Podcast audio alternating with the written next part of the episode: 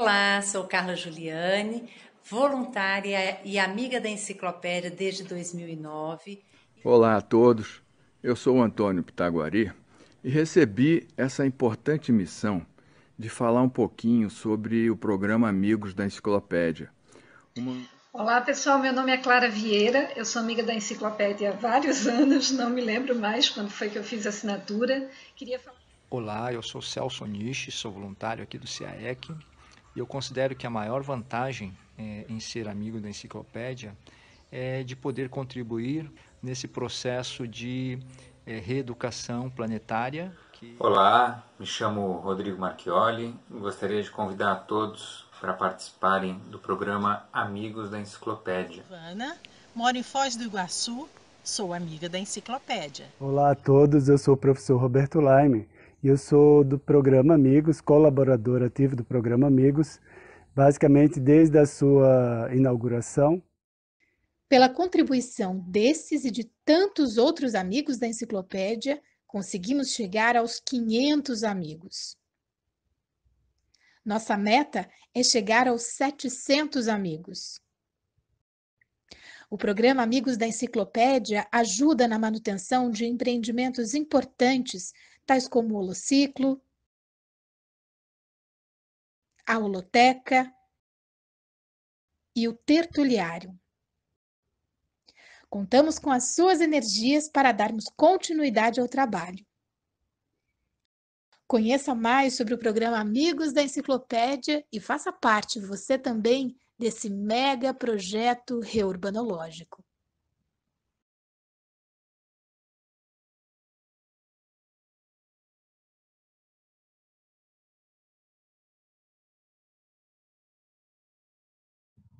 Olá, meu nome é Adriana Cauati, eu estou aqui para convidar vocês para o curso Autopesquisa na Prática do C A E C.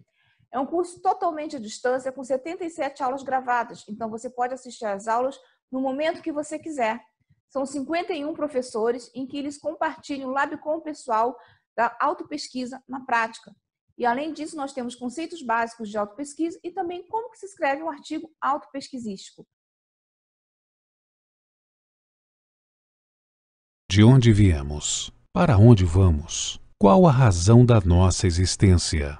Você, que não está satisfeito em viver sem essas respostas, venha conhecer o curso Fundamentos da Conscienciologia. É um curso com muitas informações surpreendentes e diversas atividades reflexivas que vão fazer você repensar a sua vida e sobre os muitos porquês não respondidos antes. Permita essa experiência. Aguardamos vocês! Somos todos líderes. Liderança é um atributo consciencial. Queiramos ou não, estejamos conscientes ou não disso, atuamos como líderes no dia a dia.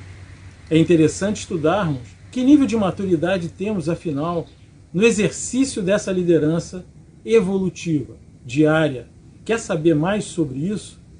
Vamos juntos discutir e debater esse tema de maneira aprofundada no curso Maturidade Consciencial de um Líder. É um curso da Ação Integrada da C C C I. Venha, dia dois de agosto, online, por Zoom.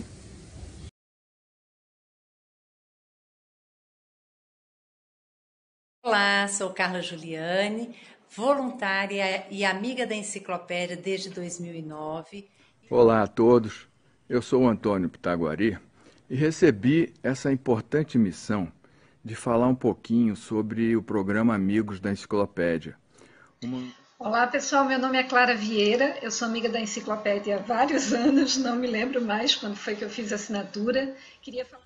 Olá, eu sou Celso Nishi, sou voluntário aqui do C A E C e eu considero que a maior vantagem é, em ser amigo da Enciclopédia é de poder contribuir nesse processo de É reeducação planetária. Que... Olá, me chamo Rodrigo Marchioli e gostaria de convidar a todos para participarem do programa Amigos da Enciclopédia. Ana, moro em Foz do Iguaçu, sou amiga da Enciclopédia. Olá a todos, eu sou o professor Roberto Laime e eu sou do programa Amigos, colaborador ativo do programa Amigos, basicamente desde a sua inauguração. Pela contribuição desses e de tantos outros amigos da Enciclopédia, Conseguimos chegar aos quinhentos amigos. Nossa meta é chegar aos setecentos amigos. O programa Amigos da Enciclopédia ajuda na manutenção de empreendimentos importantes, tais como o Holociclo, a Holoteca e o Tertuliário. Contamos com as suas energias para darmos continuidade ao trabalho. Conheça mais sobre o programa Amigos da Enciclopédia e faça parte, você também, desse mega projeto reurbanológico.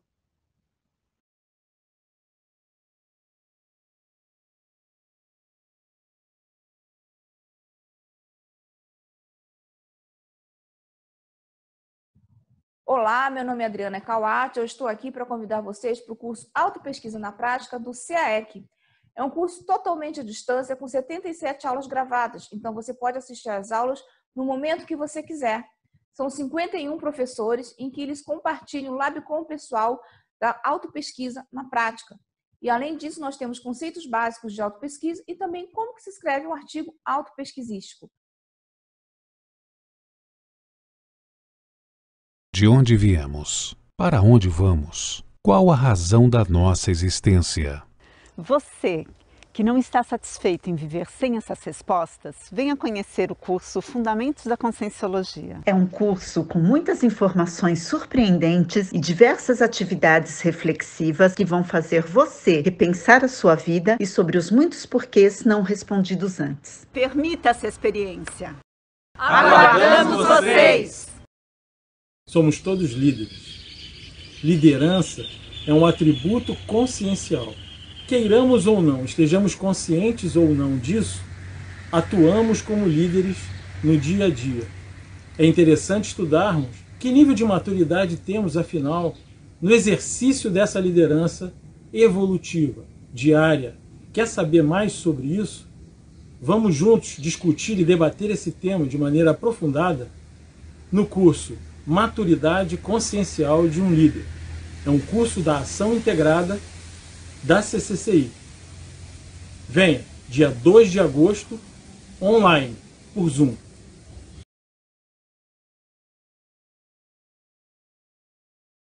Olá, sou Carla Giuliani, voluntária e amiga da Enciclopédia desde dois mil e nove. Olá a todos, eu sou o Antônio Pitaguari e recebi essa importante missão de falar um pouquinho sobre o programa Amigos da Enciclopédia. Olá pessoal, meu nome é Clara Vieira, eu sou amiga da Enciclopédia há vários anos, não me lembro mais quando foi que eu fiz a assinatura. Queria falar... Olá, eu sou Celso Nishi, sou voluntário aqui do C A E C e eu considero que a maior vantagem é, em ser amigo da Enciclopédia é de poder contribuir nesse processo de é, reeducação planetária. Que... Olá, me chamo Rodrigo Marchioli e gostaria de convidar a todos para participarem do programa Amigos da Enciclopédia. Ana, moro em Foz do Iguaçu, sou amiga da Enciclopédia. Olá a todos, eu sou o professor Roberto Laime e eu sou do programa Amigos, colaborador ativo do programa Amigos, basicamente desde a sua inauguração. Pela contribuição desses e de tantos outros amigos da Enciclopédia, conseguimos chegar aos quinhentos amigos. Nossa meta é chegar aos setecentos amigos. O programa Amigos da Enciclopédia ajuda na manutenção de empreendimentos importantes, tais como o Holociclo, a Holoteca e o Tertuliário. Contamos com as suas energias para darmos continuidade ao trabalho. Conheça mais sobre o programa Amigos da Enciclopédia e faça parte, você também, desse mega projeto reurbanológico.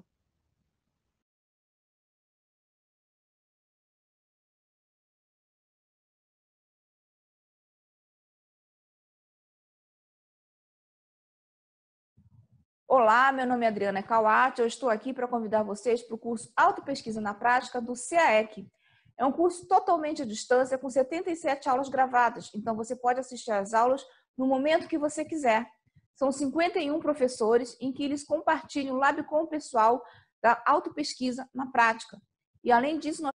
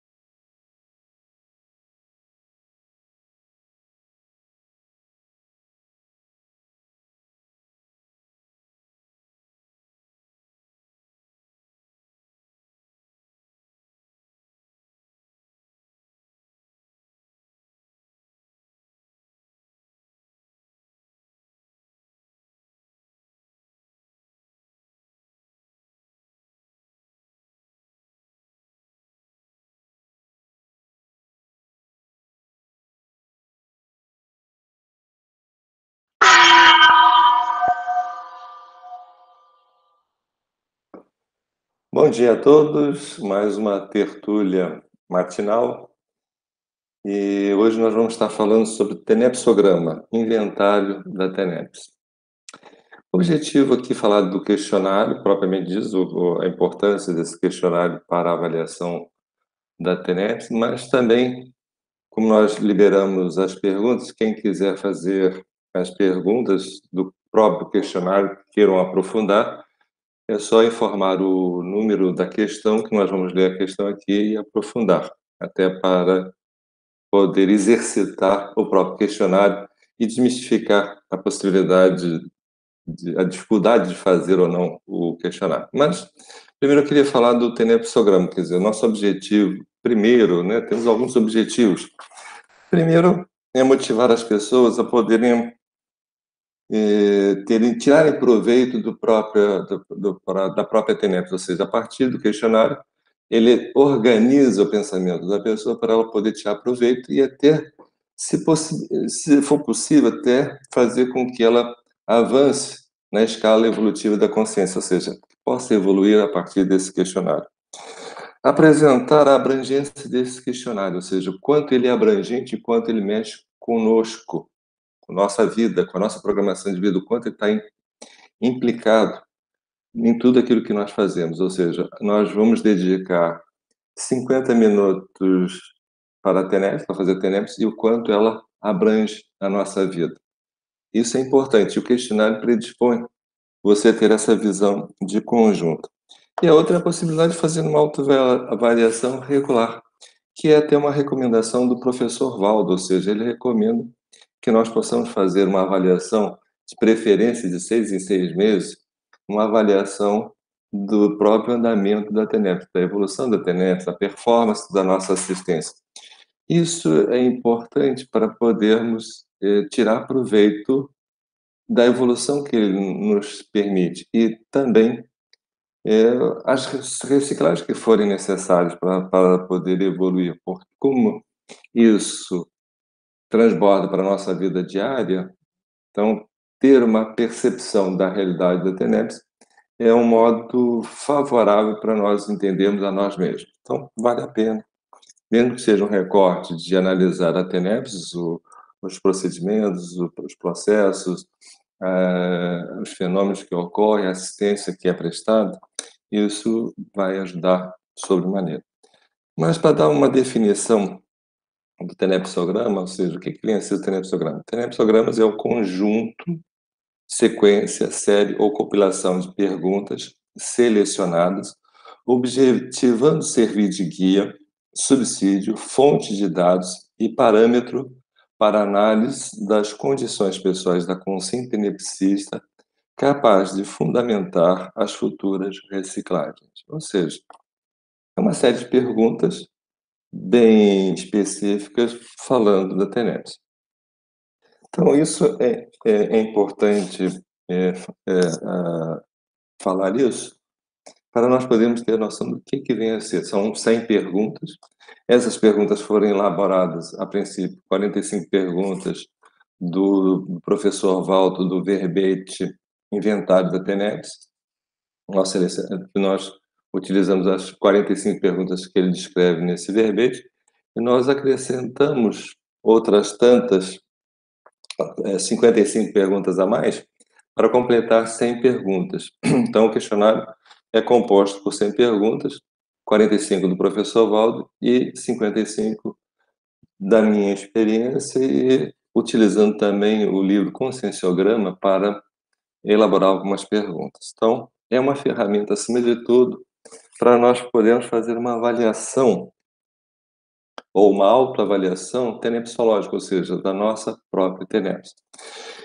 E é uma possibilidade também de ter uma visão realista da nossa situação perante a nossa assistência prestada. Ou seja, eu posso, se eu não faço uma avaliação em cima de dados e fatos, em cima de um roteiro que eu possa avaliar as nuances dessa teneps, é muito comum eu fazer algum tipo de inferência, fantasia, calcado só no achismo.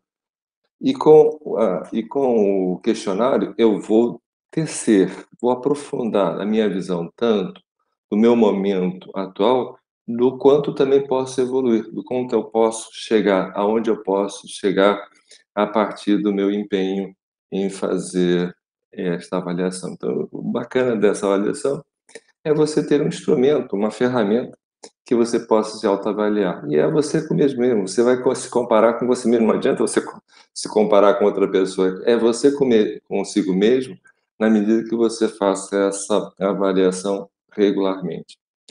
Outro aspecto importante é o reconhecimento das habilidades essenciais.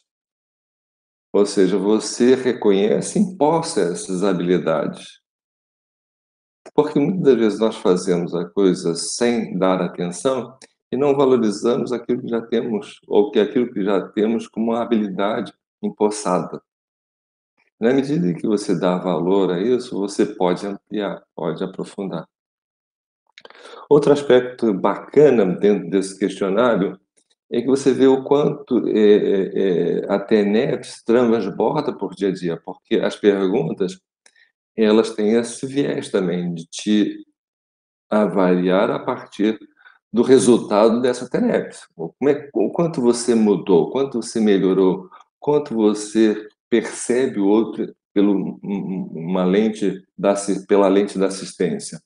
Então, e como ele transborda para o teu dia a dia e como você leva para a sua Teneps as questões do seu dia a dia, por exemplo, seus contatos intraconscienciais, por exemplo, inter, interconscienciais que você tem no dia a dia, ou seja, as relações que você estabelece no seu dia a dia, muitos deles vão parar na Teneps, sejam intrafísicos ou extrafísicos, vão parar na Teneps. Então, é interessante porque você passa a dar mais valor às suas relações, tanto intrafísicas quanto extrafísicas.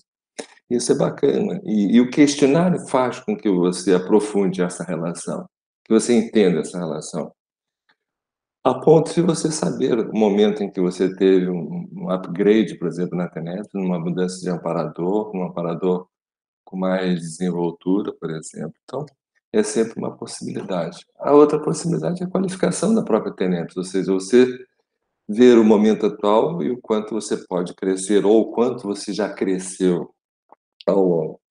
Então, o questionário também te mostra o quanto ela está intrinsecamente ligada com a tua programação de vida. Então, isso é bacana, porque eu tenho uma programação de vida e aparentemente eu estou fazendo a Teneps, que é uma coisa que está ali presente. Não. É exatamente porque você tem uma programação de vida que você está fazendo Teneps. E a Teneps, ela fomenta e ela te orienta, e ela te conecta com a tua realidade, ou a tua procedência, a tua realidade extrafísica.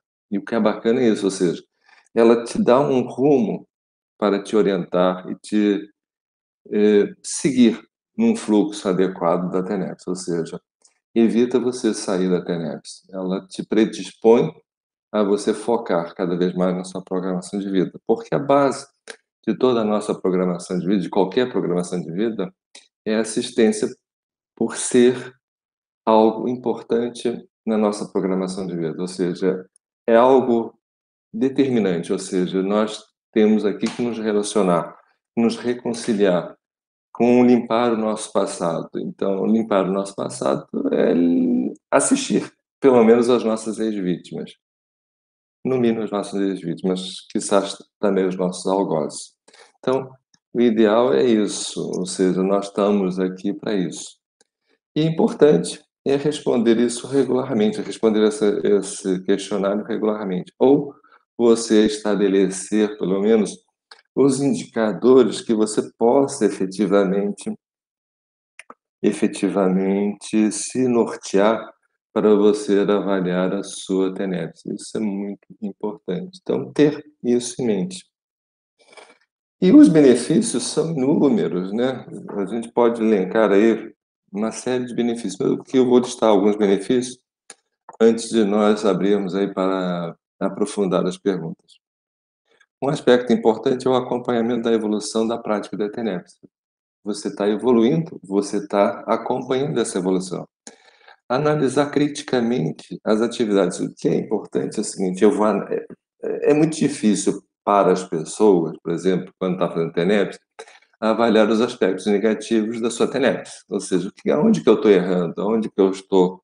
Há um certo um comodismo inerente ao nosso processo de não querer ver, tá, tá funcionando, estou fazendo assistência, tá tudo bem, tá tudo bem, tá tudo legal. Então, analisar criticamente, às vezes, é difícil para algumas pessoas. E o questionário permite que você aprofunde. Aprender com as nuances da T N F, ou seja, a T N F tem uma série de nuances que a grande maioria não se dá conta. E isso, para mim, ficou muito claro, porque um dos motivos para elaborar uh, esse questionário é, eu dava o curso T N F, né? Durei, dei, durante alguns anos o curso T N F. E as perguntas eram muito superficiais sobre a T N F. E as pessoas tinham uma visão muito tacanha do, do que seria a T N F, essa prática assistencial que nós fazemos, né? E como as perguntas eram bem superficiais, sem grande aprofundamento, o questionário te obriga a pensar mais profundamente a respeito do, do, da T N F. Então, tem série, série de nuances que é importante nós entendermos e percebermos e valor, valorizarmos essas nuances, porque é, às vezes é o detalhe que faz a diferença para a nossa própria evolução. Aprofundar o conhecimento com relação à T N F, assumir a responsabilidade da auto do autodesenvolvimento, ou seja, na medida em que você questiona-se a respeito do que você está fazendo, você está se responsabilizando pelo que você vai encontrar.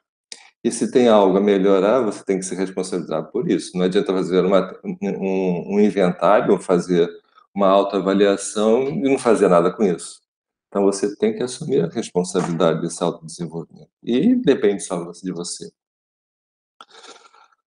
Uh, aumentar a confiança inter, inter, interassistencial, ou seja, na medida que você assume o seu gabarito, vamos dizer, o seu nível evolutivo, assume as suas habilidades assistenciais, assume, assume a sua performance assistencial, você tem autoconfiança em função dos resultados que você está obtendo, ou em função dos dados que você tem.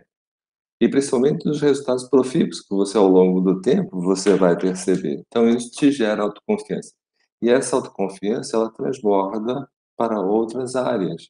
Isso é que é bacana.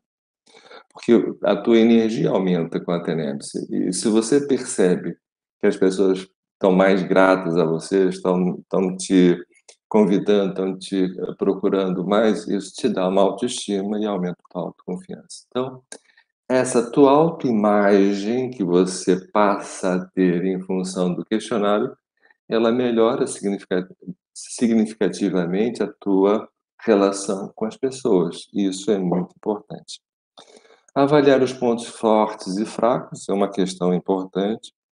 você se permite, a partir da sua motivação, avançar na escala evolutiva da consciência, né? Ou seja, nós temos, temos como meta chegar, a, ao longo de N vidas, chegar à condição de serenão.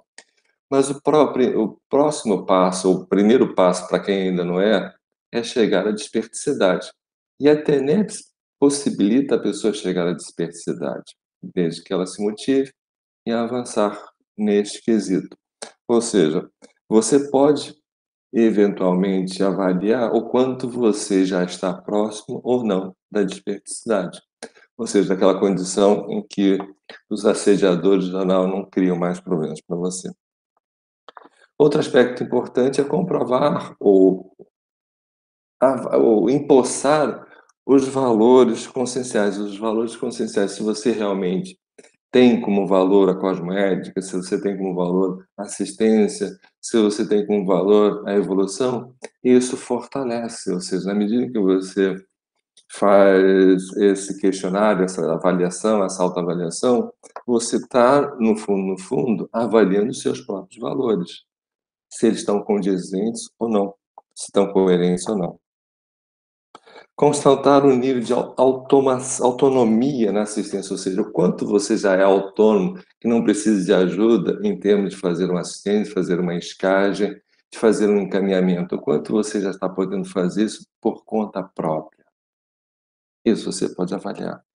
Desfrutar da satisfação a partir dos resultados profícuos que você encontra. Isso é muito importante. Eu fico satisfeito de saber que realmente eu estou fazendo a diferença nesse trabalho. Estou aqui procurando alguns aqui para poder gerar motivação no processo evolutivo, ou seja, nas suas autorreciclagens, identificar os aspectos a melhorar, instigar a reflexão da T E N E P S, ou seja, melhorar a comunicação interdimensional, possibilitar definir metas evolutivas, ou seja, a pessoa, a partir do questionário, ela pode estabelecer para onde eu quero ir.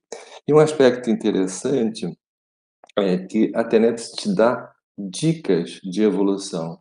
E é interessante que nas extrapolações que nós vamos eh, identificar, e quando nós identificamos uma extrapolação, ela está nos indicando, ó, você pode chegar a esse nível, você pode chegar a esse patamar evolutivo. Você pode ter nesta extrapolação, que hoje É, não é regular, não é recorrente, torná-la ela recorrente. Mas isso vai depender, primeiro, de reconhecer essa extrapolação e, segundo, de se dedicar a ela própria, no sentido de avançar com essa extrapolação, ou entender como é que funciona. Então, se tem um fenômeno que não é usual, você vai ter que estudar esse fenômeno. O que é que predispõe esse fenômeno? E como fazer para ter ele mais presente? Então, isso é possível em termos de estabelecimento de meta a partir desse olhar clínico para a T E N E P S, para a avaliação da T E N E P S. Promover reciclagens necessárias, ou seja, é muito comum nós, dentro da T E N E P S, percebermos alguma situação que não está adequada. Por exemplo, mágoas, ressentimentos. Uma pessoa que vai para a T E N E P S com mágoas, ressentimentos, a T E N E P S fica capenga. Ela não tem, a pessoa passa a não ter autoridade moral, muitas das vezes, para fazer certas assistências. Então, é, é nesta reflexão que nós vamos nos ver também e avaliar o quanto nós precisamos mudar, enquanto nós, ou o quanto nós estamos coerentes ou não com a nossa prática assistencial. Então, se nós nos, estamos nos propondo a fazer assistência em prol da humanidade, das consciências que possam vir ali, independente de qualquer tipo de situação, nós estamos ali disponíveis para atender, e nós estamos assistindo a pessoa com a qual nós estamos magoados, ressentidos.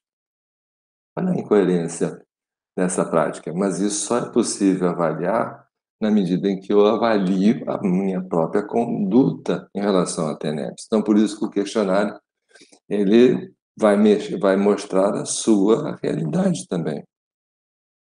Qualificar a assistência prestada, esse é um fato. Ser exemplo evolutivo para outras pessoas, isso também traz. Suscitar novos questionamentos, ou seja, eu tenho um elenco de cem perguntas, mas isso pode passar para duzentas, trezentas perguntas. E você começa a aprofundar na sua própria avaliação. Ter conhecimento de si mesmo enquanto tenepsista. Então, eu elenquei alguns, alguns benefícios para nós já começarmos a fazer, a responder as perguntas. Já tenho aqui uma pergunta que me fizeram para eu poder aprofundar, que é a pergunta cinquenta e um. Eu vou ler a pergunta cinquenta e um. Você vive no limite do seu autoconhecimento? Essa é uma pergunta complexa, difícil, não resta a menor dúvida. Eu tenho que pensar o seguinte: eu, eu devolvo para a humanidade ou para a sociedade todos os aportes que eu recebi ou que eu recebo? Porque quando eu falo de aportes, é o quanto de conhecimento eu tenho que eu posso estar delegando ou disponibilizando para a sociedade. Ou o quanto a minha verbação está coerente, ou seja, a, a, a, aquilo que eu falo é aquilo que eu faço. Ou a minha tática, aquilo que eu tenho de teoria, eu pratico. Ou a minha coerência perante a realidade do meu conhecimento. Então, se eu tenho conhecimento a respeito de qualquer coisa que seja cosmética, eu tenho que estar exercitando isso no meu dia a dia. Então, viver no limite do meu, do meu conhecimento é você estar no topo naquilo que você conhece. Então, você tem que estar sempre se desafiando para saber se está realmente no topo. Então, eu procuro sempre estar tendo alguma, alguma pesquisa em andamento comigo. Então, esta pesquisa vai me mostrando o topo do meu conhecimento. E eu divulgo isso através de cursos, através de palestras, através de encontros parapsíquicos que nós fazemos toda quarta-feira. Nós procuramos divulgar sempre algum tipo de leitura, de conhecimento que nós estamos adquirindo. Então, leio, tenho a teoria em questão, coloco isso em prática. Então, viver no limite do autoconhecimento é isso, porque na Tenebs nós temos uma abrangência de informações pelo fato de nós estarmos lidando com uma série de consciências de todo tipo, de todas as dificuldades, e o próprio amparador nos inspira, nos orienta, nos, às vezes nos capacita a fazer, a ter conhecimento de certas coisas, de certas situações, que isso gera conhecimento. E nós temos que estar delegando, ajudando, assistindo outras pessoas em função disso. Então, nós temos que estar sempre no nosso limite da nossa competência. É a mesma coisa que eu dou muito exemplo do caso, por exemplo, do pós-doutor em matemática avançada que ensina a tabuada. Ele não está no limite do seu conhecimento. Ele não está no limite da sua assistência. Ele teria que estar formando novos doutores e não ensinando tabuada. É a mesma coisa nós, que temos condições de fazer a tarefa do esclarecimento, estamos fazendo a tarefa da consolação. Isso é assédio, isso não é assistência. Então, viver no limite do autoconhecimento é ser cosmoético perante a sociedade. É ser aquela pessoa que realmente está procurando capacitar outras pessoas dentro do limite que você tem. E não fazendo algo que não vai fazer diferença para você. Ok? Mais alguma pergunta que vocês queiram fazer? Mário, tem uma pergunta aqui. É, se é possível uma consciência tenepsista com quase dez anos de Teneps ter uma pré-O F I E X sem muita lucidez desse trabalho? Pré-O F I E X todos os tenepsistas têm. Todas, todos os tenepsistas têm pré-O F I E X. Ou seja, a possibilidade de vir a ter. Todos os tenepsistas têm uma pré-O F I E X disponível para ele. mas vai depender do esforço dela. Quem tem não tem dúvida, pode ficar tranquilo. Se ela tem essa dúvida, é porque ainda não tem. Então, fica tranquilo, mas que ela tem uma pré-OFEX, vai depender do seu esforço, da sua dedicação, de muito exercício é, evolutivo ainda, ou muito exercício de desafios interassistenciais. Perfeito. Mas uma, uma dica boa, uma dica boa é quando ela começa a ter o fazer a técnica do ataque, quando os amparadores trazem para ela consciências para ela fazer o ataque paraterapêutico. Já é uma indicação de estar muito próximo de ter uma O F E X. Ok. Ô, Mário, só mais uma pergunta aqui. É, a pessoa está perguntando o seguinte, ela ficou uma semana na U T I, fez procedimentos de cateterismo e angioplastia. Ela saindo do hospital, quando ela pode retomar a prática da TENEPS? Quando ela se sentir bem.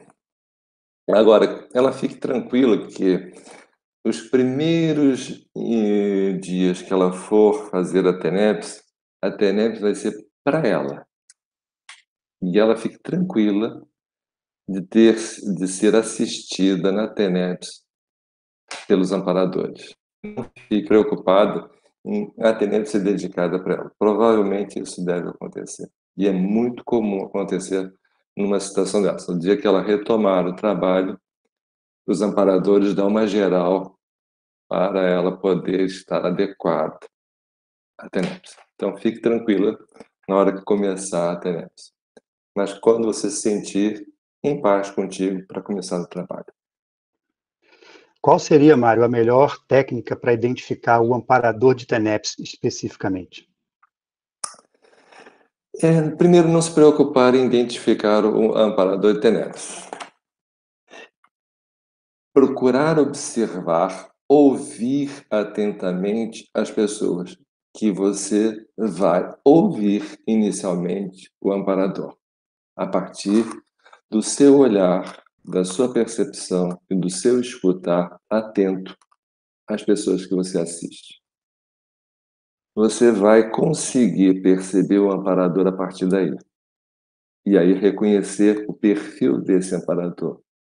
E com o tempo, possivelmente, se for interesse dele, ele se apresentar de modo que você possa vê-lo. Mas isso vai depender dele. Mas o esforço de você é assistir as pessoas com o máximo de atenção e visão que você possa ter para cada pessoa que tu assistas. Karina, queria perguntar alguma coisa? Eu queria, na linha do ataque paraterapêutico, queria que você falasse um pouco da pergunta número nove. Pergunta número nove. Isso que eu acho um paradoxo. Anticonflitividade. É, registra a diminuição de conflitos interconscienciais para você? Você só pode fazer um ataque para terapeuta quando não tem conflitos. Isso não é um paradoxo, essa é uma realidade. Ou seja, o que é um ataque para terapeuta? Na verdade, não é ataque. É que você vai ser contundente com a personalidade que está vindo para você. Ser assistido, às vezes, é uma personalidade que, na grande maioria, é líder. É um mega. Normalmente é mega. Assediador. É um mega necessitado, vamos assim dizer, melhor ainda. E que tem muita personalidade, então você tem que ser firme. Por isso que se fala de ataque paraterapêutico, mas na verdade é um ataque, é uma assistência. É que a situação exige determinação, firmeza, boa argumentação, se for o caso. E, às vezes, energia. Entende? Vamos mostrar assim, olha, aqui o buraco é mais embaixo. Entende? Então, é, a anticonflitividade é um fato. Pensa bem, se eu resolvo as minhas pendengas das vinte e quatro horas, eu, no máximo, mantenho as minhas pendengas vinte e quatro horas até fazer a TENEPS, com o tempo é natural que a anticonflituosidade fica instalada em mim. E esse é o objetivo. O objetivo nosso da internet não é chegar à dispersidade. O desperto já deveria ter isso dentro dele, essa paz íntima dentro dele. Não ter grandes conflitos. Então, esse, isso é um fato. Se você não tem mágoas, não tem ressentimento, e a T N E P S, um dos objetivos da T N E P S, é acabar com isso, é fazer as reconciliações que precisam ser feitas, então eu tenho que chegar a essa condição. E dentro desse questionário, ele é importante para nós avaliarmos, para nós mesmos, o quanto ainda eu tenho de conflitos, o quanto ainda tenho ainda de mágoas, ressentimentos. Eu ainda, eu posso ser firme com uma pessoa, mas eu estou em paz comigo mesmo.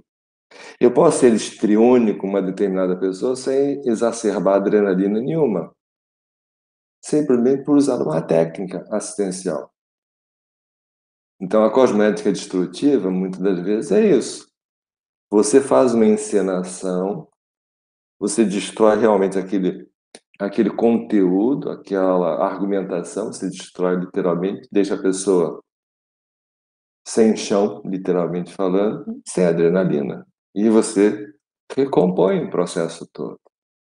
Então, a anticonflitividade é exatamente isso, ou seja, você ter autoridade moral para você fazer um histrionismo tal que impacte as pessoas e que a adrenalina não tenha, não esteja submetida a esse processo.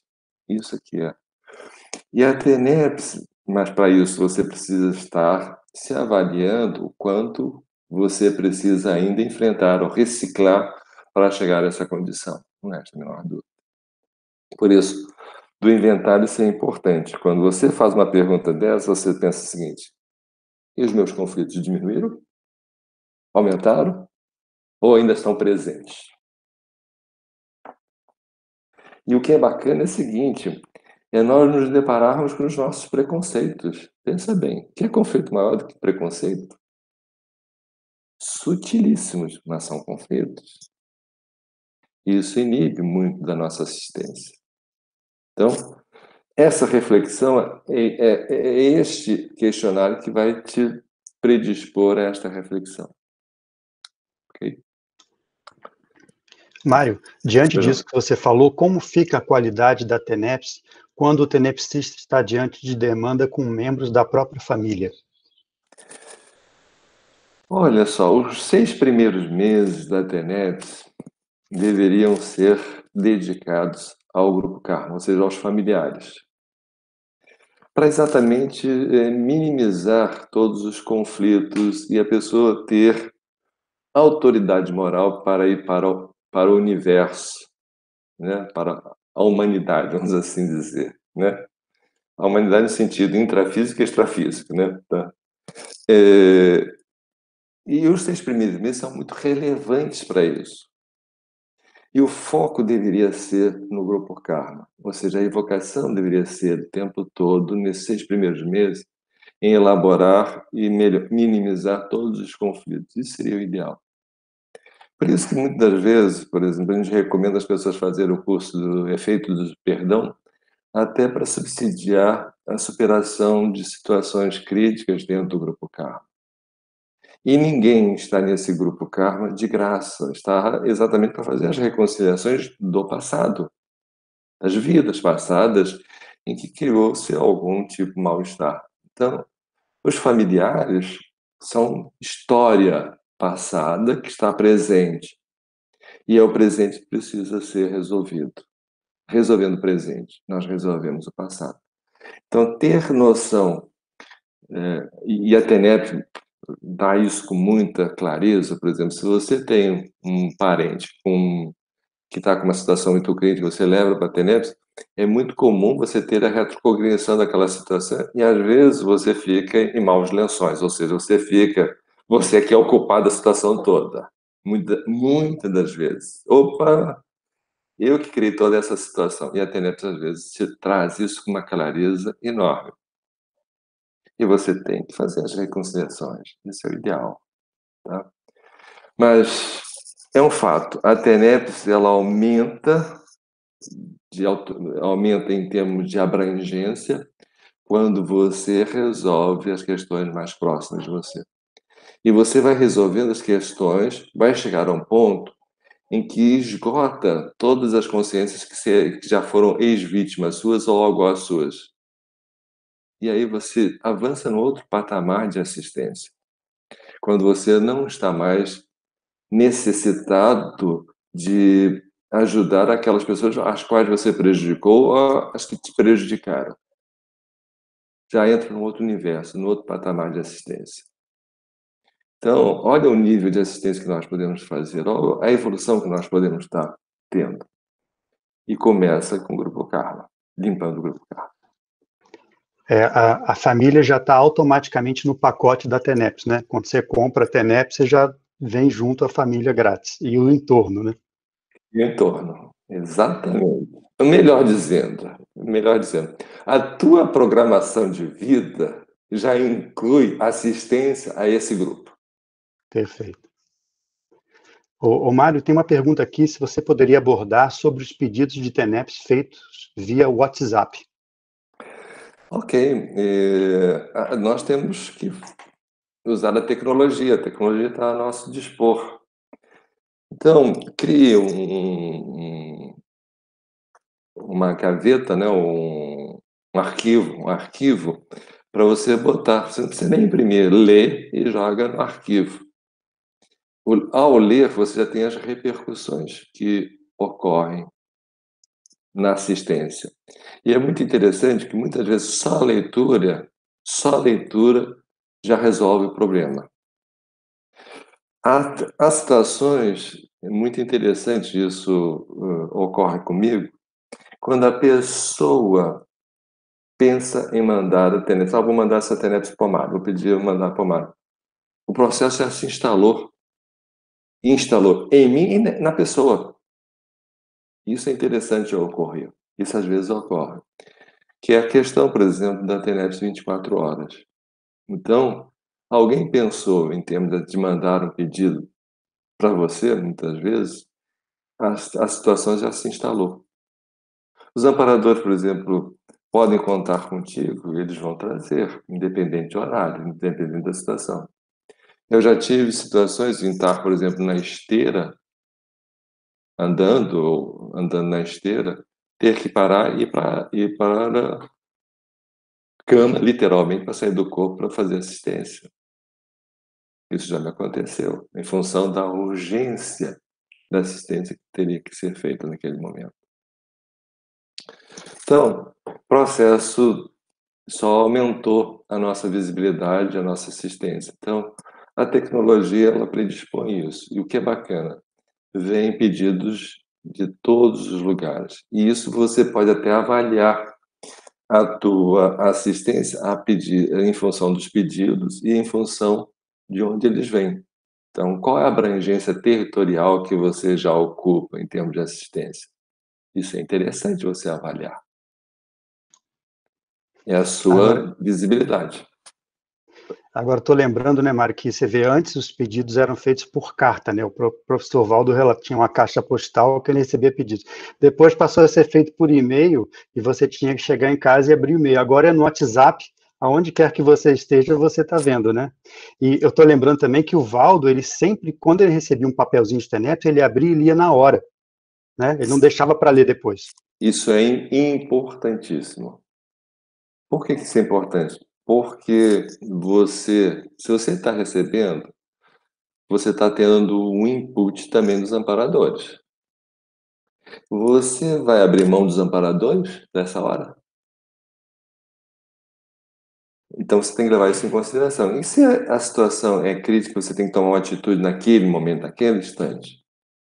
Então, se chegou a você um papel, um pedido, leia imediatamente, porque isso pode ser a diferença entre a vida e a morte de uma pessoa.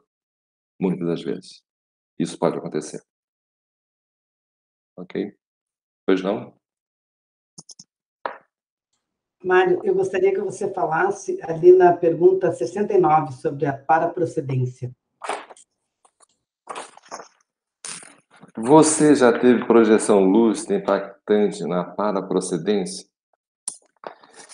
Olha só, os amparadores, eles nos conhecem exatamente pela nossa paraprocedência. E, po- e- e eles, muitas vezes, veem o quanto nós somos tacanhos nas nossas manifestações e nos nossos desafios. E às vezes, para, no- para ampliar um pouco da nossa visão, porque quando nós nascemos, nós temos um restringimento bem significativo. Nós não temos uma noção ah, dos nossos, das nossas competências, muitas vezes. Elas ficam muito latentes na nossa paragenética.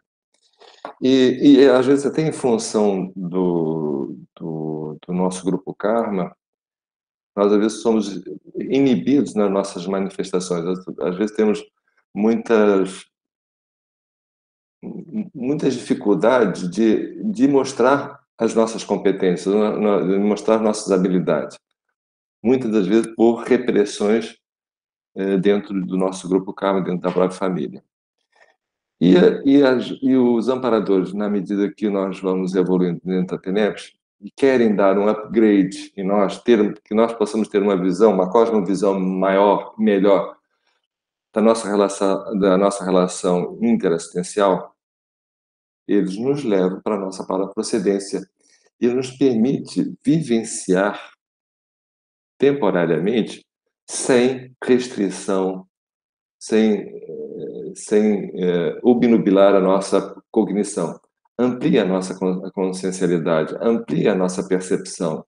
Há uma expansão de consciência que dá uma visão de conjunto temporariamente, não chegando, por exemplo, a uma cosmoconsciência, mas dando uma visão panorâmica da sua realidade, do seu potencial, do quanto você pode crescer, do quanto as pessoas que estão à sua volta, a responsabilidade que você tem em assisti-las.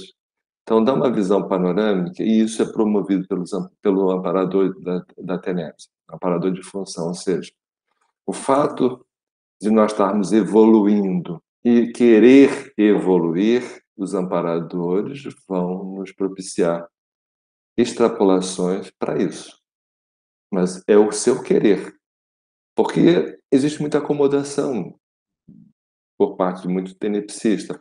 Ah, estou nesse patamar, tô bacana, tá, tô bem. Não é assim. Eu estou bem? Qual é a próxima reciclagem que eu preciso fazer? O que que eu preciso conhecer? O que que eu preciso seguir? Qual é o patamar evolutivo que eu preciso atingir agora? E isso tem que estar ciente em cada um de nós. E um dos aspectos que os amparadores vão nos propiciar é isso: nos levar na para a procedência e mostrar para você, trazer para isso, incorporar isso no seu dia a dia. Ok? Mais alguma pergunta?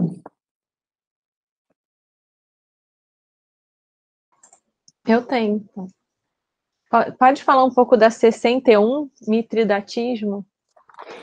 Mitridatismo sessenta e um. Qual o grau de um a cinco do mitridatismo ou imu- imunidade quanto às energias conscienciais doentes dos assediadores? Olha só, é, isso é muito importante. O que, que vem ser o mitridatismo? Ou seja, eu entro em conta. É, o mitridatismo é o seguinte: você toma doses pequenas de veneno para você condicionar o seu corpo a suportar é, intensidades de veneno maior. Então, vamos, estar- isso dentro da TENEPS, o que que significa? Eu entro em contato com consciências doentes e isso me abala, por, pela, pela troca de energia, isso me abala.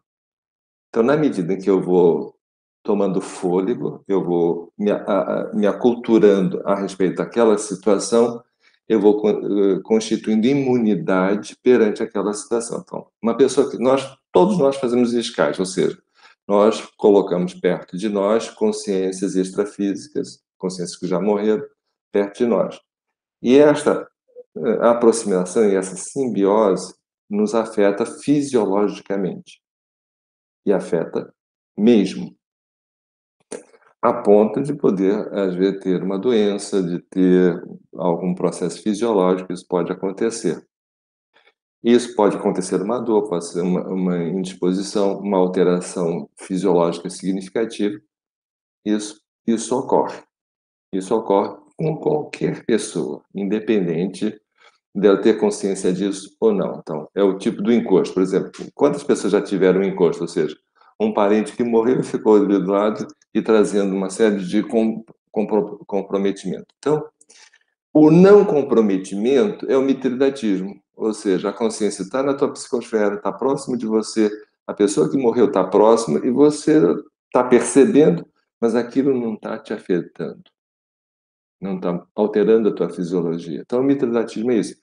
Isso só ocorre com exercício, isso só aumenta com exercício. Então, por que que a escagem lúcida é bacana? Porque ela aumenta o teu mitridatismo, porque você vai estar, ah, vale, nessa não dei conta, essa alterou. E altera mesmo, altera até batimento cardíaco. Por exemplo, se uma pessoa morreu de ataque cardíaco e está na sua psicosfera, o teu coração começa a ficar meio esquisito, e fica, se você não tem mitridatismo para isso. Então, o mitridatismo, ele é, ele é atingido na medida em que você faz escagens lúcidas, consciente do que está fazendo, percebe o que você sente e, e você vai trabalhando isso. E na medida que você vai exercitando isso, você vai aumentando a sua capacidade de lidar com situações mais críticas ou com pessoas em situações mais críticas. Porque, queira ou não, essa interação, ela ocorre. É a troca energética. É a mesma coisa, você está, às vezes, do lado de uma pessoa muito negativa, você começa a bocejar, bocejar, bocejar. Isso é uma sinalética. O teu mitridatismo está te mostrando isso, você está aprendendo a lidar com isso. Ou aquela pessoa que você está do lado dela, você se sente bem, se sente feliz. É um processo em que você também percebe isso. E isso é a troca de energia. O problema é quando isso afeta a tua fisiologia. Então, isso não é, não é o ideal. O ideal é que você adquira um mitridatismo tal que você lide. E a base da desperticidade é ter um mitridatismo bem atuante. E bem de amplo espectro, vamos assim dizer, né? Que você pode lidar com situações das mais variadas tonalidades. Okay. Mário, é só, eu tenho duas perguntas sobre pedidos de TENEPS aqui. Tá. Pois não. Primeiro é o seguinte, por quanto tempo se deve ler os pedidos de TENEPS que nos chegam? Você só deve ler uma única vez, mas ler com atenção. E não precisa ler mais. Leia uma vez e pronto, acabou. Se por acaso você recebeu esse pedido como em papel, você fica um tempo aí, um, fica um mês, se for o caso, dois meses, três meses, aí fica a critério do freguês, e depois, depois queime. É óbvio, quando você for queimar, vai queimar uh, uh, ter, uh, pedidos de um mês, de quinze dias, de duas semanas, não tem problema, mas queima to, todos eles.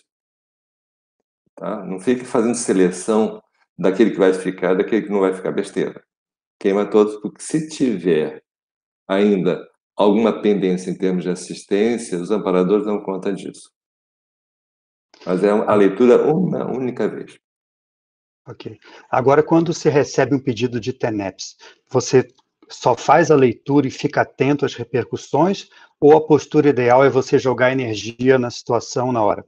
Sempre. O, o rapport você tem que fazer, ou seja, tentar sentir na sinalética o que aquilo está te trazendo de informação. Porque às vezes você tem que... Então, às vezes a sinalética é tão ostensiva que você tem que trabalhar suas energias de modo contundente, de você parar para sentar, trabalhar as energias em prol daquela situação. E, e por isso que é importante você ler e avaliar a situação de imediato.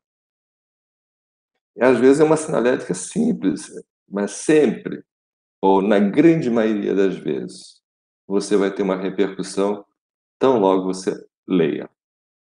Essa repercussão pode ser suave, simples, ou amena, mas pode ser uma sinalética bem contundente, a ponto de ter uma necessidade de fazer alguma coisa. Ok? Ok. Luimara, você queria perguntar?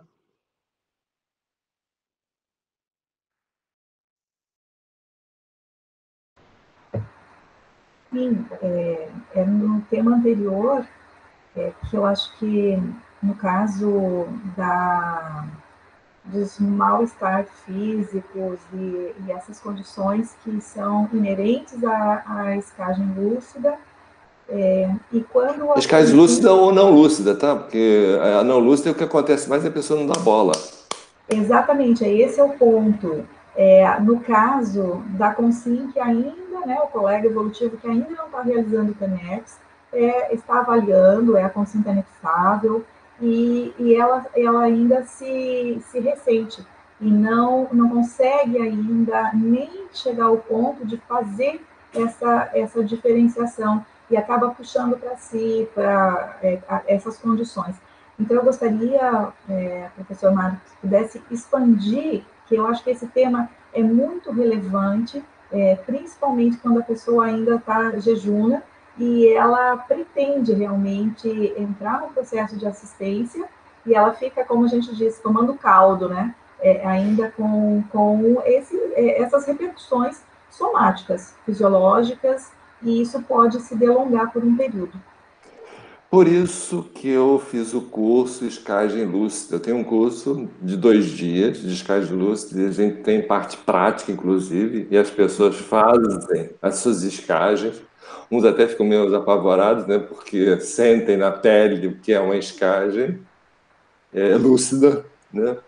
Agora, independente de qualquer situação, qualquer credo, qualquer sexo, qualquer coisa, qualquer etnia, todas as pessoas fazem escagem. E a grande maioria, de modo inconsciente. E afeta a fisiologia delas, ou a fisiologia ou o humor. Afeta. Ou de modo suave, ou de modo contundente. Podendo, em alguns casos, levar a dessoma. Então, todos nós temos isso, todos, sem exceção. É evidente que todos nós temos defesas com relação a isso também, todos temos defesas a respeito disso. Seja é, de modo é, não lúcido, né? Quer dizer, a pessoa instintivamente toma uma atitude, por exemplo, a pessoa chegou num ambiente carregado, uh, esse ambiente está carregado, o que ela, o que ela normalmente faz? Cai fora. Ou até essa pessoa é muito carregada, porque não quer nem entrar em contato com ela. Então, instintivamente, a pessoa sabe, percebe que tem alguma coisa errada.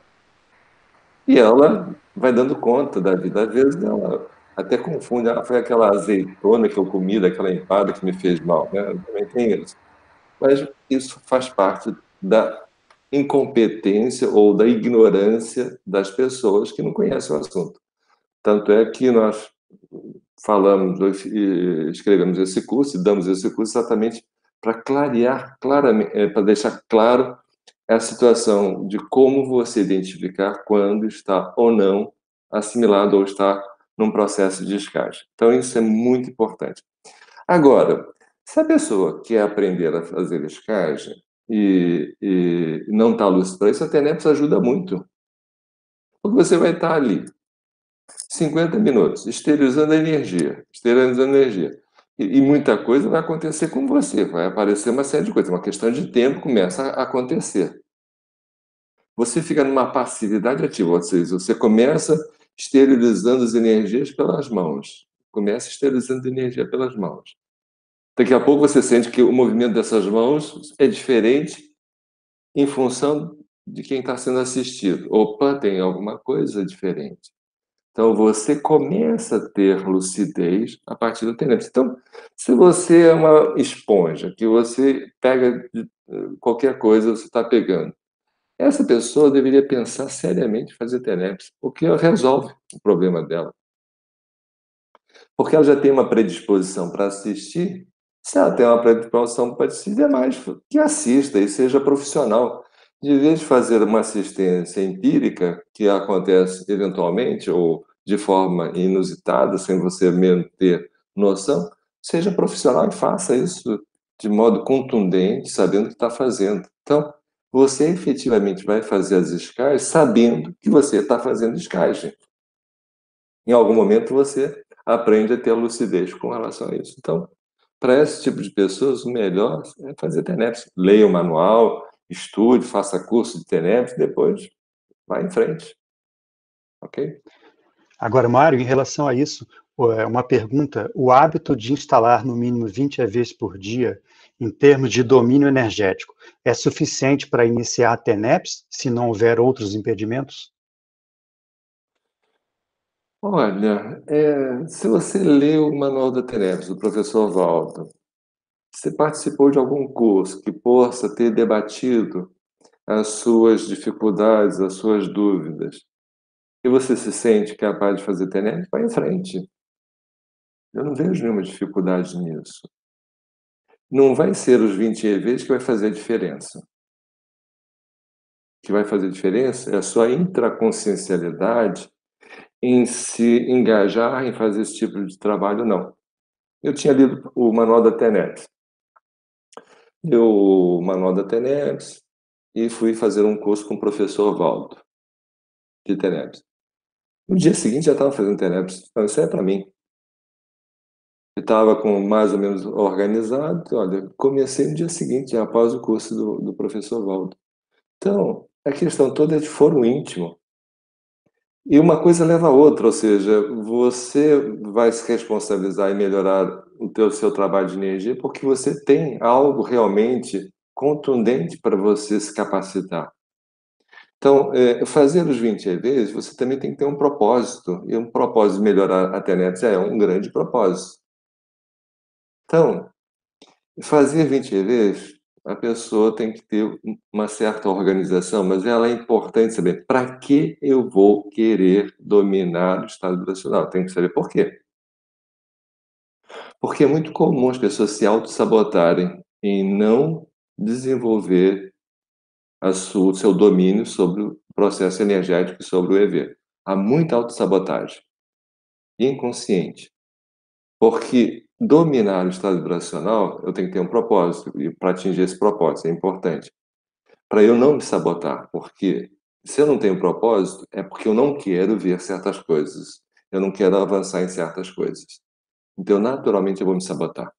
Então, é bom que a pessoa tenha bem claro o que, que eu quero com o domínio do E V, o que, que eu quero com o domínio das minhas energias. Pois não, Fran?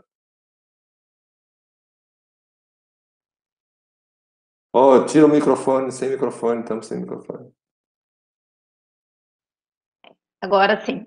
Professor Mário, quais são os indicadores de mudança de amparador na T N E P S? Para quem mudou de amparador fica fácil, né? Para quem nunca mudou fica difícil saber. Olha só. Pensa bem, é, quando você está do lado de uma personalidade, você tem as características dessa pessoa, você sente, você tem repercussão, você tem os trejeitos, tem os cacoetes dessa pessoa. Você tem. Vamos analisar intrafisicamente. Se, é, se você é uma pessoa atenta, acima de tudo. E isso é muito importante. Pessoas, tem, nós temos que estar atentos. Por isso que o exercício bacana de ter atenção às pessoas que falam conosco é muito importante, porque a grande maioria não tem atenção, não. Uma grande maioria não está nem preocupada com o que a pessoa vai falar, está preocupada com o que ela vai falar. Então, eu tenho que me preocupar de agora em diante com o que a pessoa está falando para mim. E se eu estou entendendo as entrelinhas da fala dessa pessoa. Isso tem que ser a tônica da nossa assistência. Eu estou entendendo o que está por trás desse discurso, dessa argumentação? Porque isso é que é a real mensagem. É o que está por trás disso. Então, isso é importante. Então, se eu consigo perceber os trejeitos, sentir a energia de uma pessoa ou de outra, sentir os cacoetes, os amparadores também têm seus cacoetes, também têm seus trejeitos, tem, também têm a sua forma de falar. Por exemplo, é muito comum, é, quando um amparador está muito próximo de mim, eu começar a imitá-lo. É muito comum. E as pessoas já percebem isso. Eu agora tenho até tentado evitar, mas isso às vezes passa desapercebido. É a mesma coisa, por exemplo, você está do lado de uma pessoa é, de procedência nordestina, a tendência daqui a pouco você está imitando ele. Isso acontece com o amparador. Por exemplo, quando eu vou para Portugal, eu, eu passo a imitar a fala dos portugueses. Até a construção das frases é diferente. Isso ocorre também com o amparador. Ou seja, quando o amparador está próximo de mim, eu tento a imitá-lo. Por quê? Há um relacionamento extrafísico com ele em que eu absorvo muito dos trejeitos dele. Então, é muito comum isso acontecer. Opa, tem, tem uns trejeitos aqui que é diferente, tem uma coisa que é diferente. E você tem uma outra performance de atuação na hora que é um outro amparador. Então, você vê que mudou alguma coisa. E você tem que, por isso, do questionário é importante. Opa, houve uma mudança.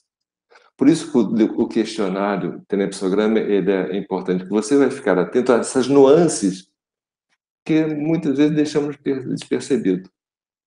Então, como hoje nós temos hoje, em função do trabalho que eu faço dentro da C I P, eu tenho alguns amigos extrafísicos, que a gente chama de para-network, né? E volta e meia eles, eles aparecem. E é bacana, por exemplo, quando aparece um que é assim mais contundente. Na, por exemplo, nos trabalhos mais próximos, por exemplo, tem amparadores que têm uma atuação mais ostensiva, em função da expertise deles. Mas isso é um, um trabalho mais de preceptoria, um trabalho de apoio, eles aparecem mais. Num trabalho mais de público, né, com mais pessoas, eles não aparecem tanto, ou eles não, não se deixam se mostrar de forma tão contundente quanto eles são. Mas é perceptível a, a, a presença deles, por essa simbiose que ocorre com o tenepsista. Mas para isso, o tenepsista tem que estar se autoavaliando, se percebendo, para ele poder efetivamente ver essas mudanças, essa troca. Mas o trabalho muda significativamente quando há mudança. Mário, eu tenho pedido para você comentar três perguntas aqui. Pois não. A primeira é a cinquenta e três macrossoma. cinquenta e três, vou falar sobre cinquenta e três. Você se julga portador de macrossoma ou está a caminho para aquisição pessoal na próxima ressoma? Ou seja, o que é um macrossoma? Macrossoma é, é um corpo maceteado para aquela finalidade. Por exemplo, vamos, vamos analisar uma pessoa que quer ser um virtuoso num instrumento musical, ele precisa, no mínimo, de três vidas. Ele vai adequando o corpo àquela condição. Ou seja, ele vai se tornando hábil naquele instrumento ao longo de vidas. Uma pessoa que pega um instrumento numa única vida, ele nunca vai ser um virtuoso. Não vai, é impossível. Uma maior dedicação que ele tem, porque o corpo é a mesma coisa. Um atleta de ponta, ele precisa, para ser atleta de ponta hoje, ele tem que ter algumas vidas atrás. Não adianta, você não sai de uma condição de sedentarismo para um atleta de ponta, numa vida só. Não vai, você tem que ter uma predisposição para genética. Então, macrossoma é exatamente isso. Você vai adequar o corpo a uma habilidade que ele vai corresponder sobremaneira ou acima da média das pessoas. Então, o que é que nós estamos fazendo com a tenepes? O que é a tenepes? A tenepes, muitas pessoas já têm bem com macrossoma, já em função do trabalho que elas executam. Mas a tenepes, o que é? Você vai dedicar cinquenta minutos a trabalhar com as suas energias. Isso vai mexer com a sua fisiologia e vai impregnar seu psicossoma, vamos dizer, a sua alma, né? Vai impregnar de tal modo que o teu psicossoma, numa próxima vida, está tão condicionado a trabalhar com energia, a ter uma predisposição para acoplamentos, uma predisposição para doação de energia, para fazer escagens, para fazer desassédio, para sair do corpo com mais facilidade. Então ele vai ficar tão concentrado, tão condicionado a isso, que ele vai, no próximo corpo, junto com os amparadores, dentro de uma proposta assistencial, Aí, esse tem a mãozinha lá do, do, evol, do evoluciólogo, não tem a menor dúvida. Ele te predispõe um corpo onde você vai macetear esse corpo, a partir também do input dos desamparadores. Então, ele vai te trazer um corpo que seja mais adequado para fazer essa assistência, para fazer esse trabalho. Então, o macrosoma seria exatamente isso. Você tem um corpo maceteado que você vai tirar proveito para ir além do que normalmente as pessoas podem ir. Então, você vai ver, por exemplo, hoje tem até, tem até um programa para descobrir essas personalidades que são pontos fora da curva, em termos de fisiologia, em, em pontos de, de habilidades, em termos de performance. Tudo isso hoje tem pessoas só estudando esse tipo de pessoas. E uma pessoa que foi muito estudada no século passado foi o Pelé. Pelé foi, foi um, um dos atletas mais estudados no século passado. Tanto é que foi considerado o atleta do século. Entende? Em função da performance dele. E ele era parapsíquico. Ele tinha, tinha o efeito, por exemplo, do slow motion, por exemplo. Ele, quando vinha uma bola a uma velocidade qualquer, ele via como se fosse em slow motion. Ele conseguia ver a rede, ver o, o, o gol. Ele olhava e analisava, ah, tem que pegar essa bola, fazer aqui, fazer com que ela escorregue aqui. Tá? Ele, tinha, ele, tinha ele tinha essa percepção de slow motion. Isso é parapsiquismo, isso é paragenética, isso é macrosoma. Entende? Então, e outra coisa, por exemplo, as pessoas, por exemplo, do time dele, sabiam quando, ele, quando o time ia ganhar. Assim, se o Pelé adormecesse no vestiário, era favas contadas, nós vamos ganhar. Todo mundo sabia disso. Ele adormeceu espontaneamente, assim, inusitadamente. Ou seja, ele já passava a ter a visão de conjunto dali, do que, que tinha que fazer. Era como se fosse uma visualização parapsíquica de tudo que acontecia. Tinha uma visão do que, que tinha que fazer, aonde tinha que ficar. Já sabia que ia ganhar. Ele se antecipava. Isso é macrosoma, isso é parapsiquismo. É evidente que eu estou dando um exemplo muito tacanho, que é um, ele é um atleta, mas trazer para assistência, pensa bem, isso nós podemos ter, esse tipo de habilidade, e isso é macrosoma, e nós podemos constituir a partir de uma dedicação firme que nós possamos estar dando na T N E P S. Se nós avaliarmos a T N E P S e crescermos dentro da T N E P S, nós, numa próxima vida, se ainda não temos, vamos ter um macrosoma. Mas é tudo é uma questão de dedicação. Ok. A número setenta e seis, profundidade. setenta e seis. setenta e seis. Profundidade. Qual a profundidade, extensão, espaço temporal na execução diária da T N E P S para você? Olha só que coisa interessante. Nós estamos assistindo, às vezes, uma consciência hoje que o problema foi constituído, às vezes, há dez vidas atrás. Você tem noção disso? Você, às vezes, está tá assistindo uma ex-vítima sua que você a prejudicou há duas, três vidas atrás. Então, você, tempo, no tempo e no espaço, você está limpando no tempo e no espaço. Às vezes aquela consciência, ela está siderada ainda naquele período. Na idade de Roma, ainda está lá. Ela foi, ela foi sacrificada dentro do Coliseu, por exemplo.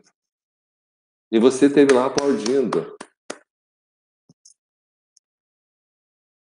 Você tem compromisso com isso. Você tem que limpar isso. Então, nós estamos limpando essa estrutura. Muitas vezes estamos limpando um ambiente degradado há séculos. Então, a reurbanização, ela é possível fazer a partir da T N E P S? Sim. À medida que você vai crescendo na T N E P S, você vai entrando nesse processo de reurbanização. Reurbanização, o que que é? é limpar o passado com vistas no futuro. Então você já está trabalhando para o futuro. E outra, na hora, na hora que você está fazendo a ciência, ciência, ciência, você está trabalhando para um futuro macrossoma. Você está trabalhando para a próxima vida.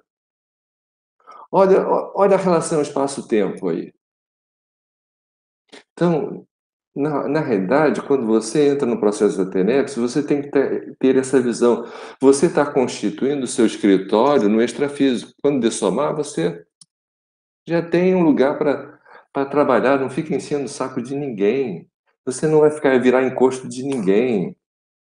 Pensa bem. Então, espaço temporal, você está trabalhando no espaço e no tempo, o tempo todo.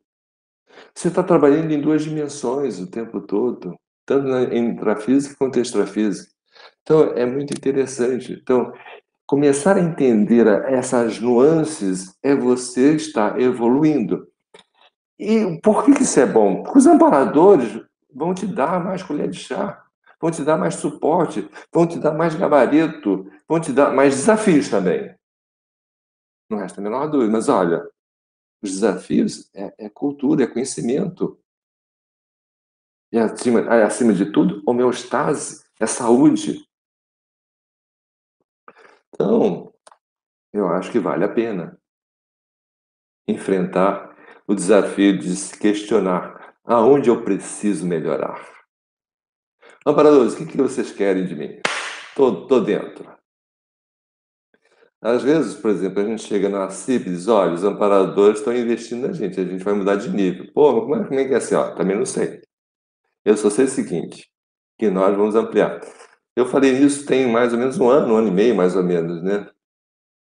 Eu, minha, olha, tudo ampliou, tudo. O trabalho, na grande maioria das pessoas que estão à frente, aumentou muito, a assistência aumentou muito. Mas os amparadores deram uma dica, deram um banho de loja, nos agradeceram um monte, deram assim um show apoplético de agradecimento. No final, disseram assim, topas?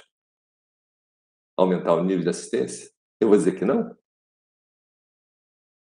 Agora, tem pessoas que dizem, ah, não é, não, isso não é para mim, não. Eu posso até não ter o conhecimento suficiente no momento. Mas se os amparadores estão dizendo, pô, vai em frente, eu vou me aculturar, eu vou estudar, eu vou ler. Isso vai fazer a diferença.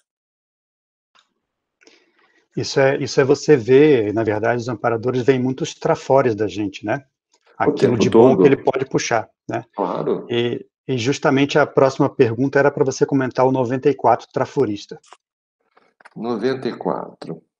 Você prefere ver com sinceridade o lado melhor das pessoas, conceitos, ambientes, objetos, ideias e instituições, a fim de ajudar a todos sem demagogia consoladora. Isso é um aspecto interessantíssimo, interessantíssimo. Eu posso ver, eu, digamos o seguinte, eu estou iscado com uma consciência. Eu posso achar que isso é um assediador ou posso achar que é uma oportunidade de crescimento para mim. Então eu vou ver nesta consciência o quanto ela pode estar me ajudando na medida em que ela me exercita a aumentar meu mitridatismo, exercita melhorar a minha sinalética energética. Eu estou vendo no mesmo problema algo que eu posso usufruir em termos de aprendizado. Ou eu posso também ver assim, tem um assediador e eu quero me livrar dessa situação, eu não quero saber disso, eu quero evitar isso, eu não quero ser assediado. O problema é exatamente o mesmo, a questão é como é que nós estamos vendo a situação. E como nós vamos ver a situação é o que vai determinar a nossa evolução. Se nós vamos crescer com a situação ou se vamos afundar com a situação. A situação é a mesma, não vai mudar nada. A situação não muda. Mas a visão que nós temos da situação é o que faz a grande diferença em termos de assistência e em termos de evolução. Então, o mitridatismo vem para aí. O anticonflito vem daí. É, é o modo de olhar É o modo de perceber, é o modo de ver, é o modo de reagir. A minha atitude tem que ser sempre assistencial. E se ela é sempre assistencial, eu tenho que ver sempre o lado melhor das coisas. Mas ela está me agredindo. Não, ela está me pedindo ajuda. Eu não vejo na agressão uma agressão, eu vejo um pedido de ajuda. Faz toda a diferença. Então, esta é que é a questão. Como eu, na Tenepes, eu vou poder ver e assistir? Por exemplo, eu tenho lá o abusador e a vítima. Eu tenho que assistir os dois. Eu não posso tomar partido da vítima. Só da vítima. Eu tenho que tomar partido dos dois. Os dois precisam de ajuda. Os dois são vítimas. Mas se eu faço juízo de valor, acabou. Se eu, se eu só delego a minha assistência para quem é vítima, acabou. Porque eu posso estar cometendo um erro muito grande. Então eu tenho que assistir ambos. Eu tenho que ver a oportunidade que eu tenho, o gabarito que eu tenho, o nível que tem para assistir aquelas pessoas, aquelas consciências. E se eu não tenho, e se está surgindo para você assistir, vai se aculturar, vai estudar, para você ter competência para assistir. Porque os amparadores também te colocam você no limite, para você aprender, para você estudar, para você se aculturar a respeito da assistência que você precisa fazer, ou da evolução que você precisa ter dentro desse trabalho. Não desperdiçar as oportunidades, isso é fundamental. Mas para isso, você tem que ter bom humor, tem que ter estrutura, tem que ter leitura atrás disso, não tem a menor dúvida.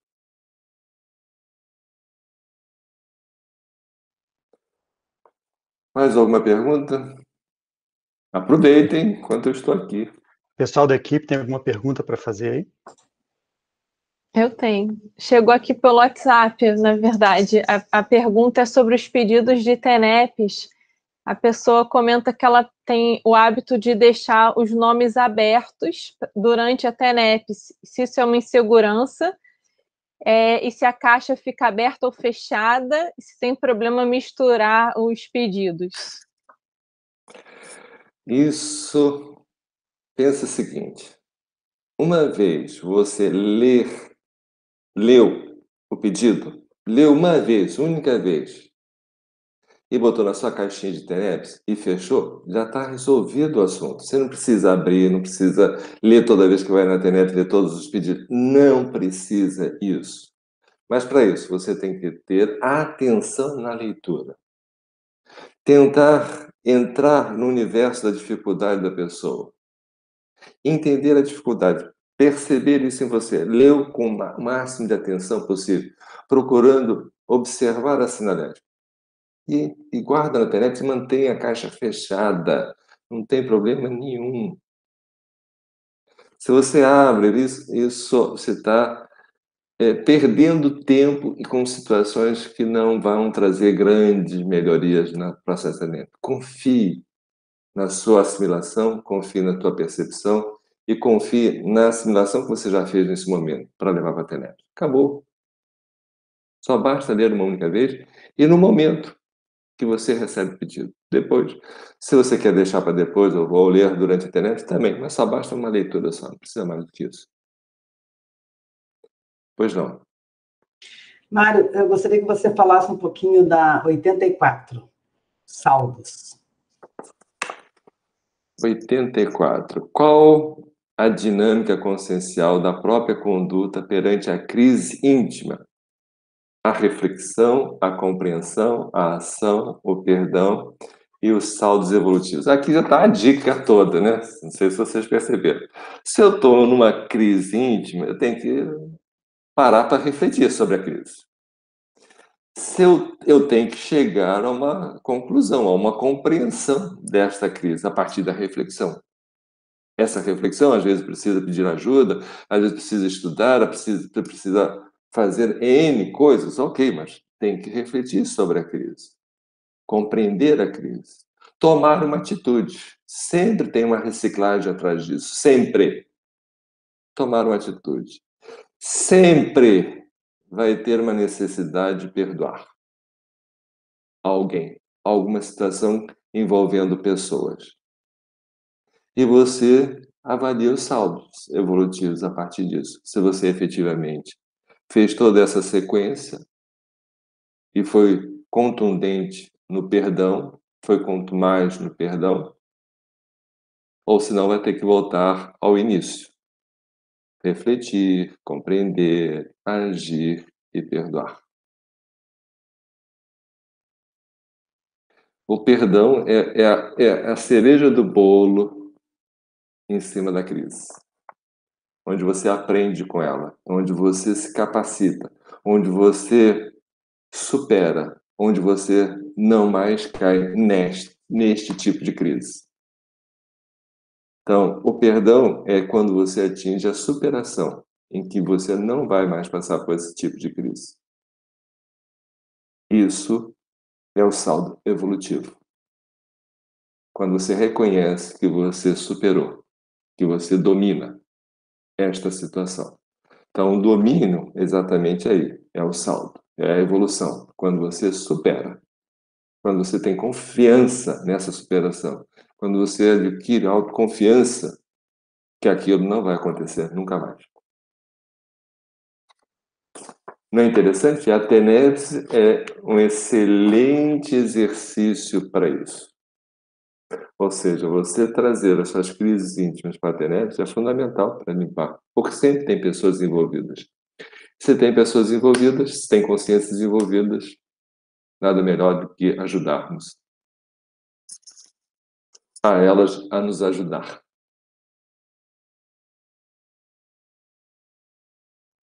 Pois não.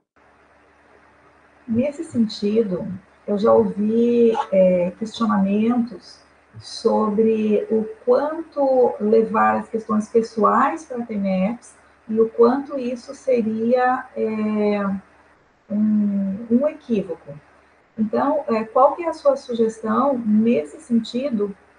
Dessa, desse processo que é intraconsciencial e fundamental, né, em relação à autoconsciência até do, do que você está pensionizando e que está gerando, né, em contrapartida a essa passividade ativa que é tão fundamental para a T N E P S.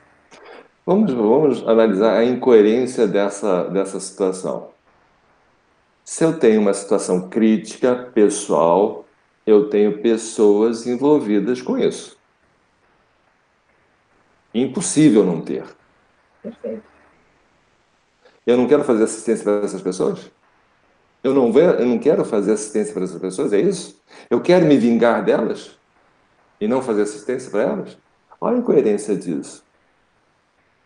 Onde que está a teática, tenepsológica disso?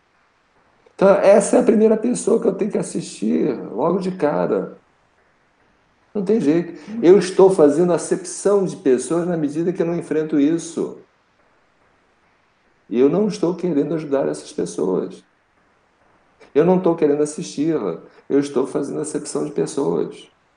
É de uma incoerência eu acho... absurda. Não, o pois que não. Eu acho que eu entendi quando foi, foi trazido isso...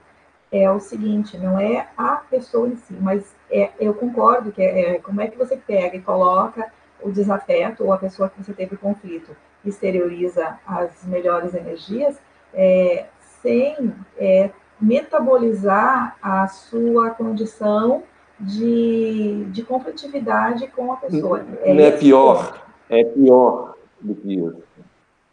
A pessoa não quer reciclar. Ela quer ter o direito de se vingar. Esse é o problema. Isso é incompatível com a T N E P S. Então, as nossas as coisas mais íntimas que temos que levar para a T N E P S.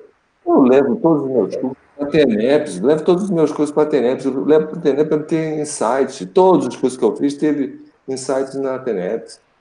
Por quê? Eu vou assistir mais pessoas. Por que que os cursos, muitos dos meus cursos têm, fazem um bom sucesso, têm um bom sucesso, uma, uma, boa, uma boa repercussão? Porque os laboradores dão dicas, e dão dicas dentro da T N E P S. e eu faço as minhas coisas mais importantes íntimas dentro da Tenebris. Eu procuro. E toda vez que eu não faço isso durante, dentro da Tenebris, dou com os burros na água, ou seja, cria problemas para mim mesmo. Eu já tenho experiência disso. Quando eu tomo uma atitude que eu não levo, uma atitude séria dentro da minha intraconsciencialidade, das minhas relações, que eu não levo para a Tenebris, dá, dá problema, e problema sério. Que às vezes para reparar, às vezes leva anos para reparar. Então essa relação íntima com a sua programação de vida e Tenebris é que as pessoas precisam entender que é intrínseco. A Tenebris faz parte da sua programação de vida. Não adianta você querer fazer algo fora e uma pessoa, por exemplo, que não quer levar sua intimidade para a Tenebris, não quer, quer ter o direito, quer ter um escaninho ali, direito de eu poder me vingar das pessoas que eu quero me vingar, pô. Então isso tem que ficar claro, as pessoas têm que ter coerência. Se vão fazer Tenebris, esse processo de se avaliar, de, se re, de ressignificar a sua vida é importante. Fazer as reciclagens necessárias é fundamental. E por isso que o questionário facilita sobremaneira, porque você vai ver as nuances e você vai aprofundar, porque a pergunta, ela te leva a uma série de questionamentos, porque a pergunta não é sim e não. É o que está por trás disso. É a reflexão que você vai fazer em cima dessa pergunta. Isso é que é o mais sério.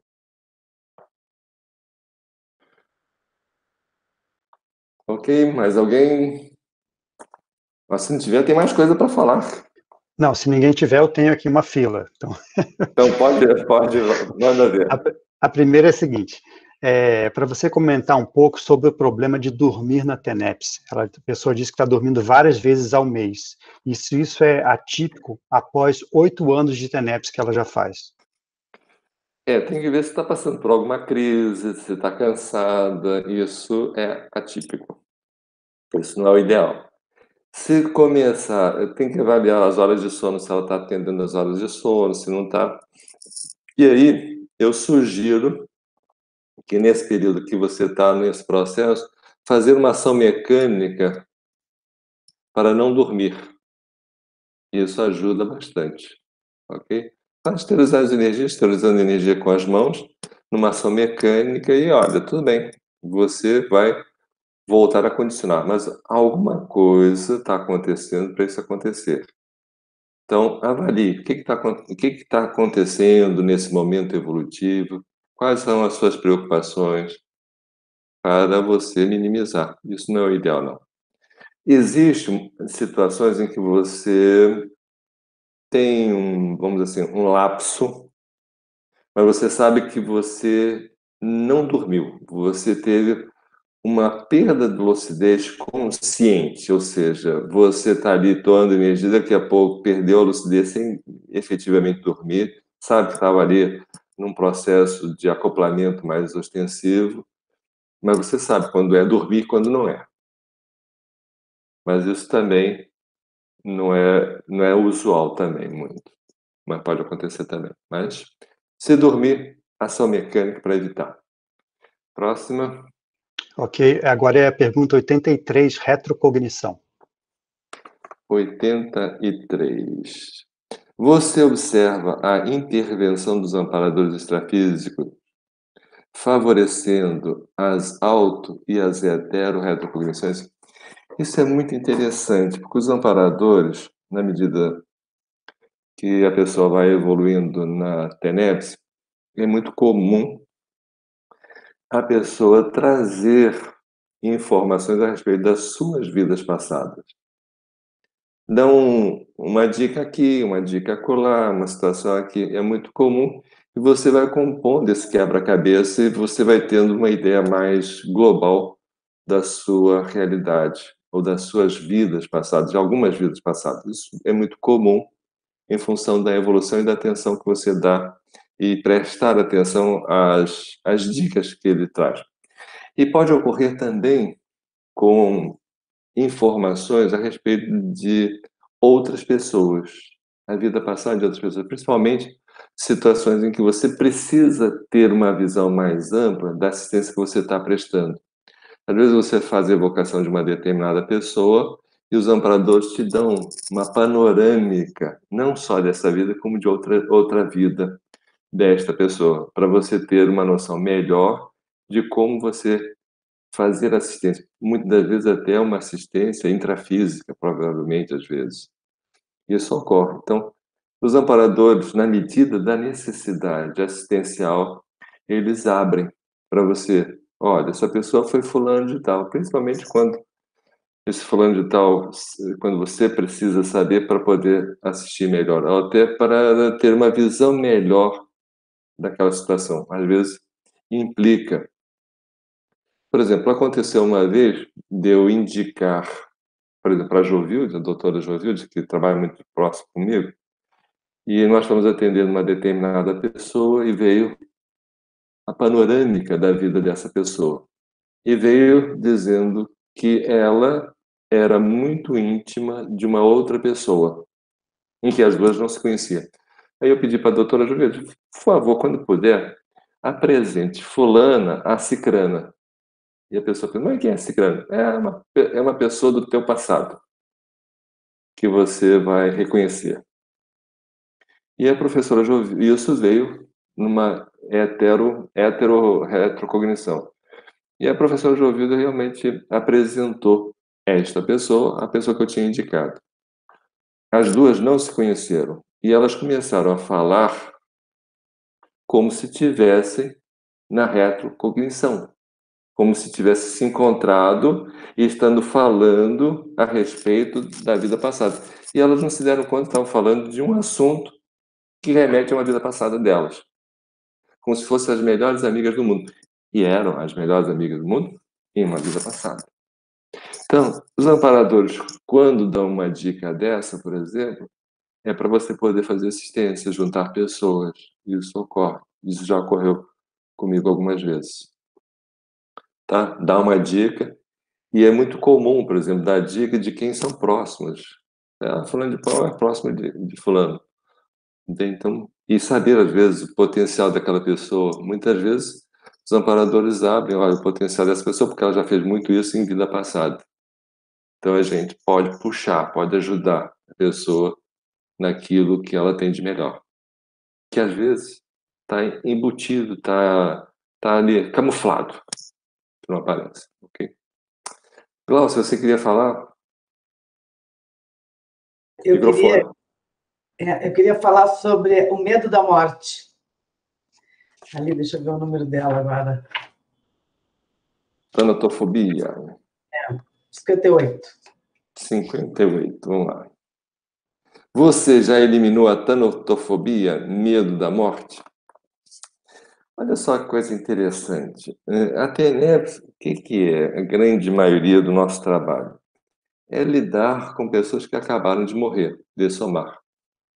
Nós vamos efetivamente ajudar as pessoas a passarem para a segunda dessoma. Ou seja, o que é o encaminhar a pessoa? É fazer com que ela passe pela segunda dessoma. Então, se você lida com isso sistematicamente, todo dia com consciências que você sabe que acabaram de morrer, que é o que mais você faz, primeiro, seria bom você estudar sobre a morte. Primeira coisa, é bom, é bom todo tenepsista ter uma boa leitura sobre dessoma, sobre a morte. O que, que significa a morte? Aí tem vários autores bacanas, bem bacanas, que a pessoa precisa saber e entender um pouco mais. E como é que é essa situação depois que a pessoa morre, como é que funciona? Então, quanto mais ela souber, mais assistência ela vai ter condições de fazer autonomamente, ou seja, sem precisar tanto dos amparadores. Então, o nosso trabalho é esse, ajudar as pessoas efetivamente a passar pela segunda dessoma, ou seja, assumir a realidade extrafísica, reconhecer que morreram. As consciências precisam reconhecer que elas morreram.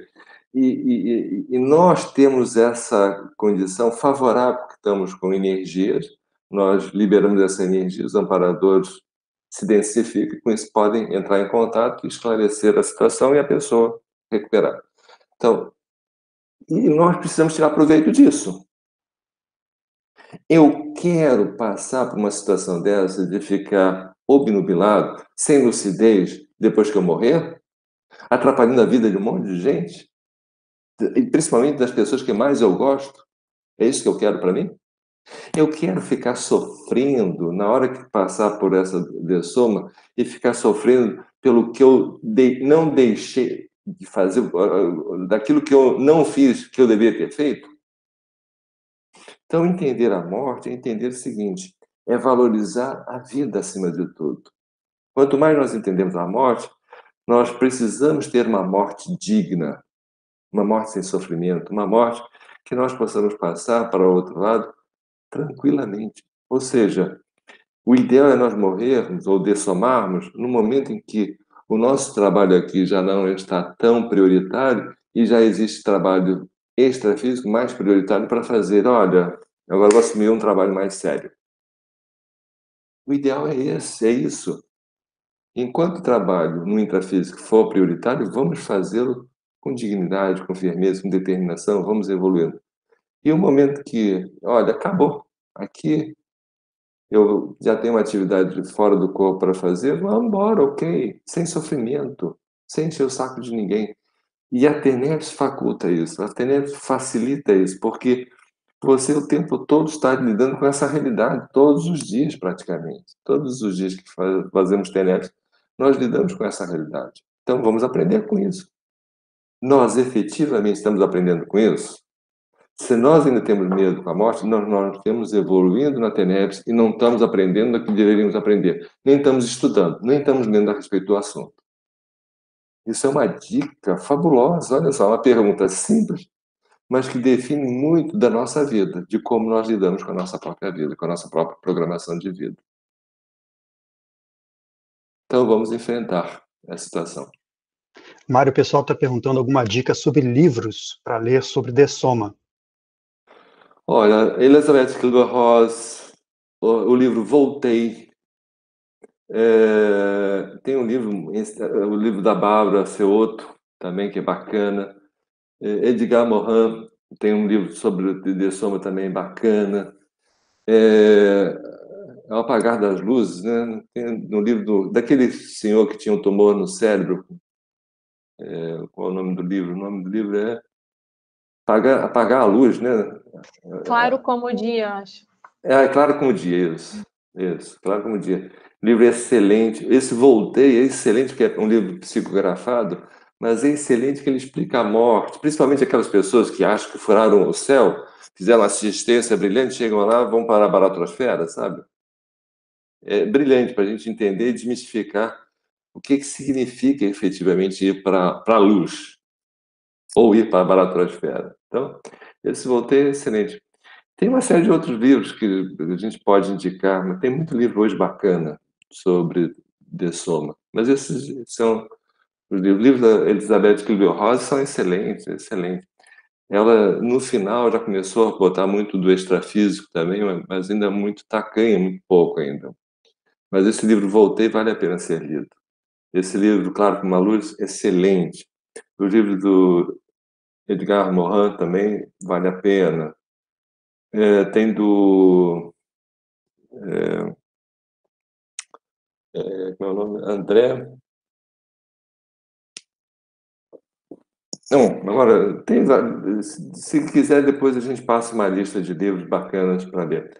Agora, quem quiser saber mais sobre tanatofobia, ou é, assista ao curso da professora Adriana, Cultura da Dessomatologia, que ela dá uma visão panorâmica e desmistifica o processo da dessoma. Vale a pena, para quem não teve oportunidade de assistir o curso da Adriana Lopes, por favor, assistam. Cultura da Dessomatologia. É um curso excelente e ela dá uma boa literatura para as pessoas. E ela é muito perspicaz na argumentação. Deixa assim, tira todas as dúvidas e a pessoa passa a ver a morte como algo pertencente à sua própria vida, sem drama, sem preconceito, sem nenhuma uh, dificuldade de lidar com a situação, muito pelo contrário, porque nós passamos a valorizar muito mais a vida na medida que entendemos a morte. Eu estou lembrando também, Mário, que tem também uma tertúlia matinal da Adriana, de Perfeito. número cento e sessenta, né, foi do dia onze de oito de dois mil e dezenove, prospectivas sobre a autocondição pós-dessoma. Então, se a pessoa Perfeito. procurar aí no YouTube, vale a pena assistir. E vale a pena assistir também, que eu acho que ela, ela tem um verbete também do, da cultura da dessomatologia, também a defesa do verbete também. Ok. Tem a pergunta também, é, oitenta e nove, sistematização. oitenta e nove. Os procedimentos da T N E P S estão mais sistematizados por você? Uma coisa que é importante, é, você precisa se preparar, né? Aqui tem que ser, a T N E P S é uma máquina, né? Ou seja, você, eu, por exemplo, eu vou falar do meu caso, eu levanto às, em torno de cinco horas da manhã, em torno de cinco horas da manhã, vou no banheiro, faço as minhas necessidades, passo água no rosto e vou para a T N E P S. Isso é regular, isso é todo dia. Chego na T N E P S, pego minha poltrona, dei, é, reclino, boto um lençol, um, uma coberta em cima de mim, esterilizo as minhas energias, faço as minhas evocações que eu tenho que fazer de imediato, sinto o campo, porque às vezes o processo é, é, é, é, não, há, não há necessidade de fazer evocação, ou seja, o processo se instala independente de mim. Eu percebo o campo, avalio esse campo e vou fazendo a T N E P S, tudo, todo o procedimento junto com os amparadores. No final, faço um, um levantamento do que é que aconteceu, o que é que eu tiro de proveito disso. E muitas vezes aproveito esse finalzinho para refletir sobre algum curso, alguma pesquisa que eu estou fazendo. E isso me dá muita dica. Já que eu estou ali junto num campo, junto com os amparadores, por que não aprofundar, já que terminou, e eu não saio e anoto? Então é muito comum, às vezes, encher uma, duas, às vezes até três laudas com dicas para o curso, do que eu tenho que fazer. Então, eu sempre procuro fazer isso, como eu tenho sempre material de pesquisa, né? Sempre estou estudando alguma coisa que eu quero fazer mais à frente, eu quero, em termos de trabalhar algum material na frente, eu, ajudo, eu pego muita dica dentro da T N E P S. Ok? É isso, a sistematização é isso, você tira proveito, quanto mais sistematizado, melhor, você tira mais proveito. Pois, pois não. Mário, enviaram uma pergunta aqui sobre o pedido de T N E P S quando a pessoa pensa em suicídio, se além da T N E P S deve tomar uma outra atitude ou só trabalhar isso na T N E P S? O ideal, quando acontece uma situação dessa, o ideal é você trabalhar com a pessoa imediatamente. É, indicando, por exemplo, a pessoa que ela está na T N E P S, isso é bom, que ela procure ajuda, é fundamental, fale com alguém, que ela está com essa situação, alguém que possa efetivamente ouvi-la e e ajudá-la, então passar essa informação para ela.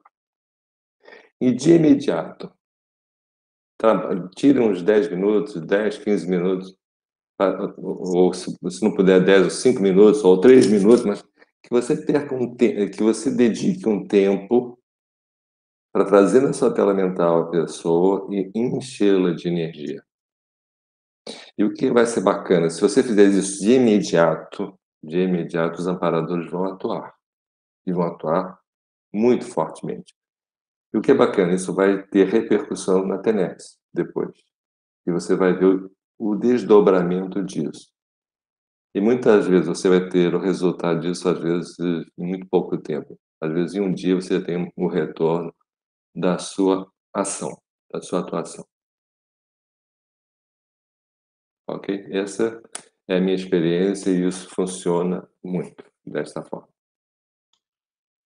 Ô, Mário, se, é, se ninguém mais tiver alguma pergunta, acho que seria legal se vocês, a Luimara tem, né, depois você comentar sobre as atividades da, da C I P, né, o que, que vocês estão fazendo online, o que, que o pessoal pode se inteirar mais, é de quarta-feira.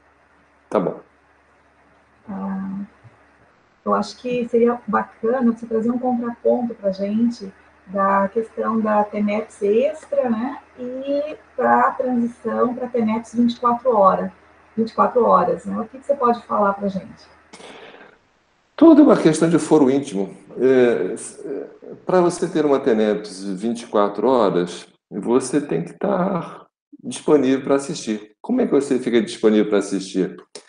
Se todas as relações que você tiver, com todas as, todos os contatos que você tiver durante o dia, sejam intrafísicos, pessoas físicas, você vai conversar, te perguntar, questionar, abordar, se você enche essas pessoas de energia. E se você procura sempre ter uma atitude assistencial com elas. E extrafísica, e fisicamente também. Tem aquelas pessoas que você vê a sua mente, que já dessomaram, que já morreram, se você também atua energeticamente em deixar ela numa condição melhor. Isso é o princípio de assumir uma T N E P S vinte e quatro horas. Por exemplo, uma pessoa que pede, recebe um pedido, que é um pedido crítico, que você sente a repercussão dos amparadores, e você para, para dedicar alguns minutos para, em prol dessa consciência, isso já é uma dica de um início de uma T N E P S vinte e quatro horas. Não quer dizer que você vai ter que parar para fazer T N E P S, não é isso. É nas relações que vão acontecendo.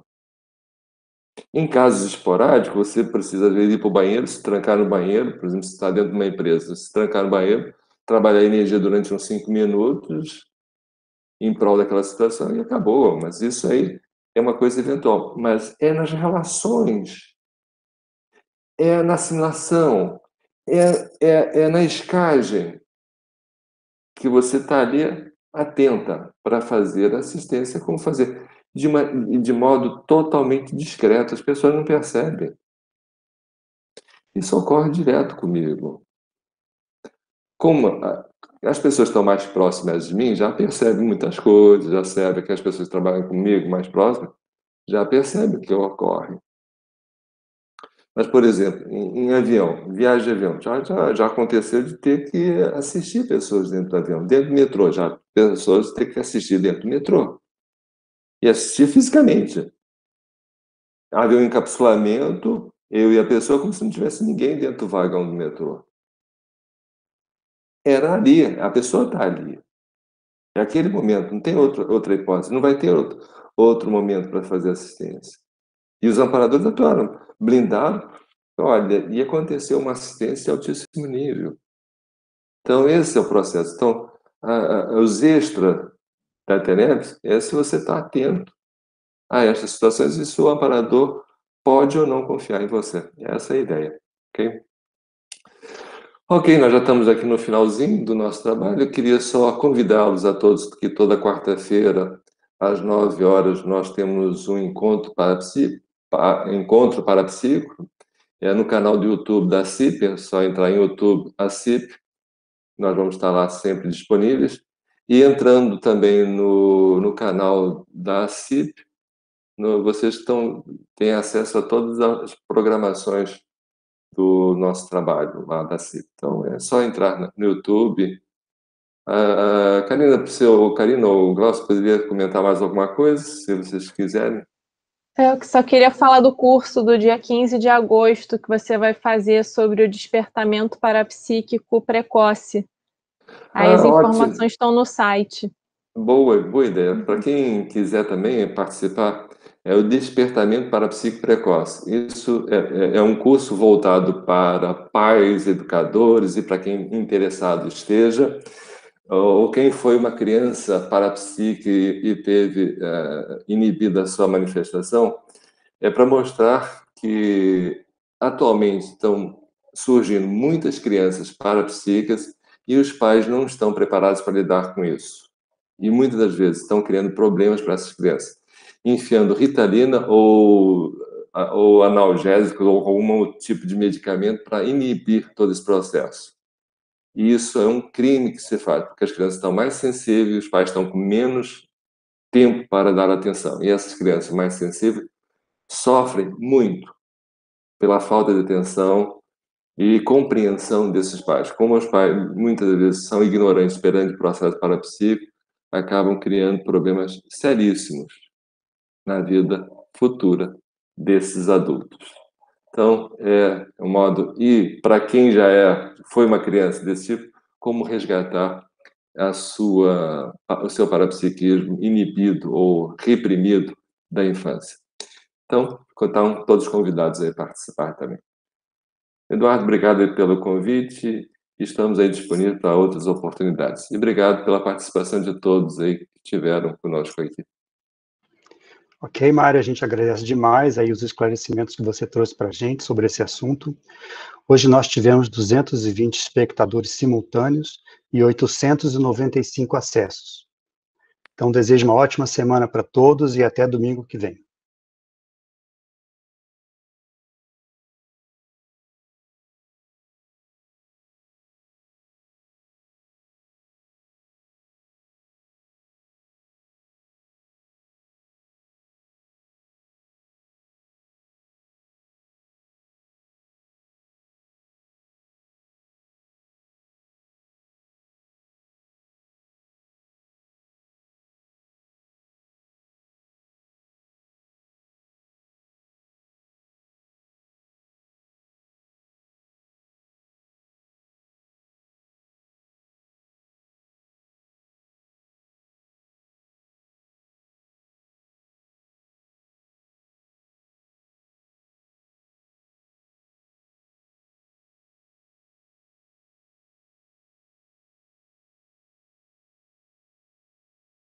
Olá, sou Carla Giuliani, voluntária e amiga da Enciclopédia desde dois mil e nove.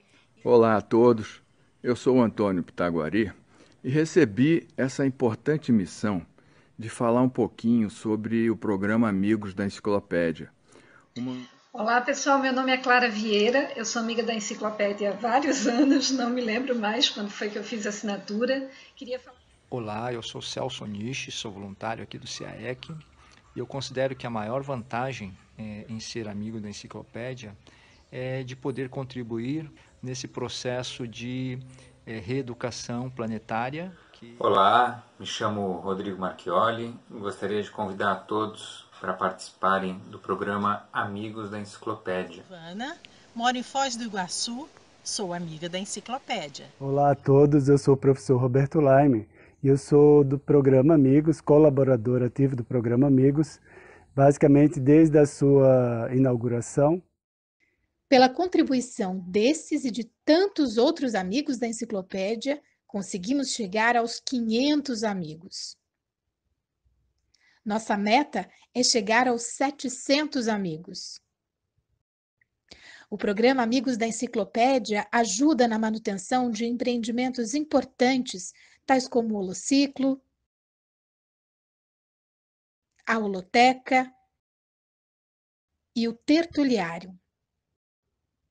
Contamos com as suas energias para darmos continuidade ao trabalho. Conheça mais sobre o programa Amigos da Enciclopédia e faça parte, você também, desse mega projeto reurbanológico.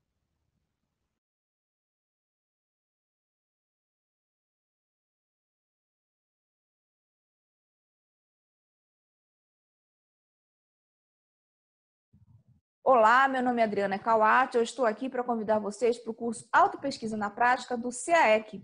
É um curso totalmente à distância, com setenta e sete aulas gravadas, então você pode assistir às aulas no momento que você quiser. São cinquenta e um professores em que eles compartilham o lab com o pessoal da autopesquisa na prática. E além disso, nós temos conceitos básicos de autopesquisa e também como que se escreve um artigo autopesquisístico. De onde viemos? Para onde vamos? Qual a razão da nossa existência? Você, que não está satisfeito em viver sem essas respostas, venha conhecer o curso Fundamentos da Conscienciologia. É um curso com muitas informações surpreendentes e diversas atividades reflexivas que vão fazer você repensar a sua vida e sobre os muitos porquês não respondidos antes. Permita essa experiência. Aguardamos vocês! Somos todos líderes. Liderança é um atributo consciencial. Queiramos ou não, estejamos conscientes ou não disso, atuamos como líderes no dia a dia. É interessante estudarmos que nível de maturidade temos, afinal, no exercício dessa liderança evolutiva, diária. Quer saber mais sobre isso? Vamos juntos discutir e debater esse tema de maneira aprofundada no curso Maturidade Consciencial de um Líder. É um curso da Ação Integrada da C C C I. Venha, dia dois de agosto, online, por Zoom.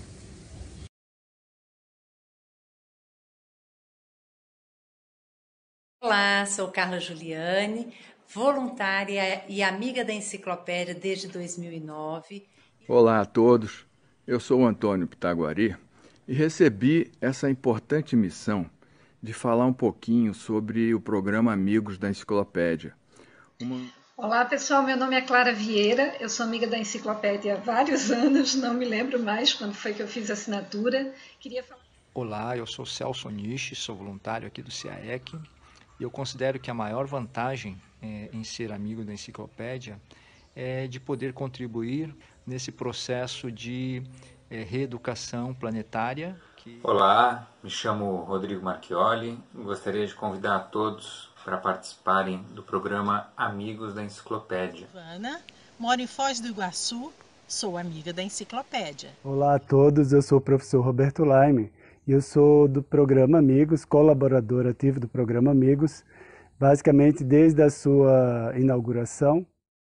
Pela contribuição desses e de tantos outros amigos da Enciclopédia, conseguimos chegar aos quinhentos amigos. Nossa meta é chegar aos setecentos amigos. O programa Amigos da Enciclopédia ajuda na manutenção de empreendimentos importantes, tais como o Holociclo, a Holoteca e o Tertuliário. Contamos com as suas energias para darmos continuidade ao trabalho.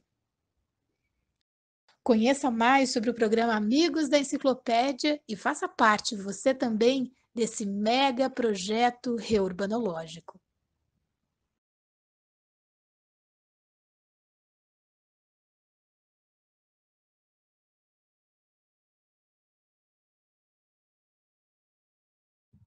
Olá, meu nome é Adriana Kawati, eu estou aqui para convidar vocês para o curso Autopesquisa na Prática do C A E C. É um curso totalmente à distância com setenta e sete aulas gravadas, então você pode assistir às aulas no momento que você quiser. São cinquenta e um professores em que eles compartilham o lab com o pessoal da autopesquisa na prática. E além disso, nós temos conceitos básicos de autopesquisa e também como que se escreve um artigo autopesquisístico.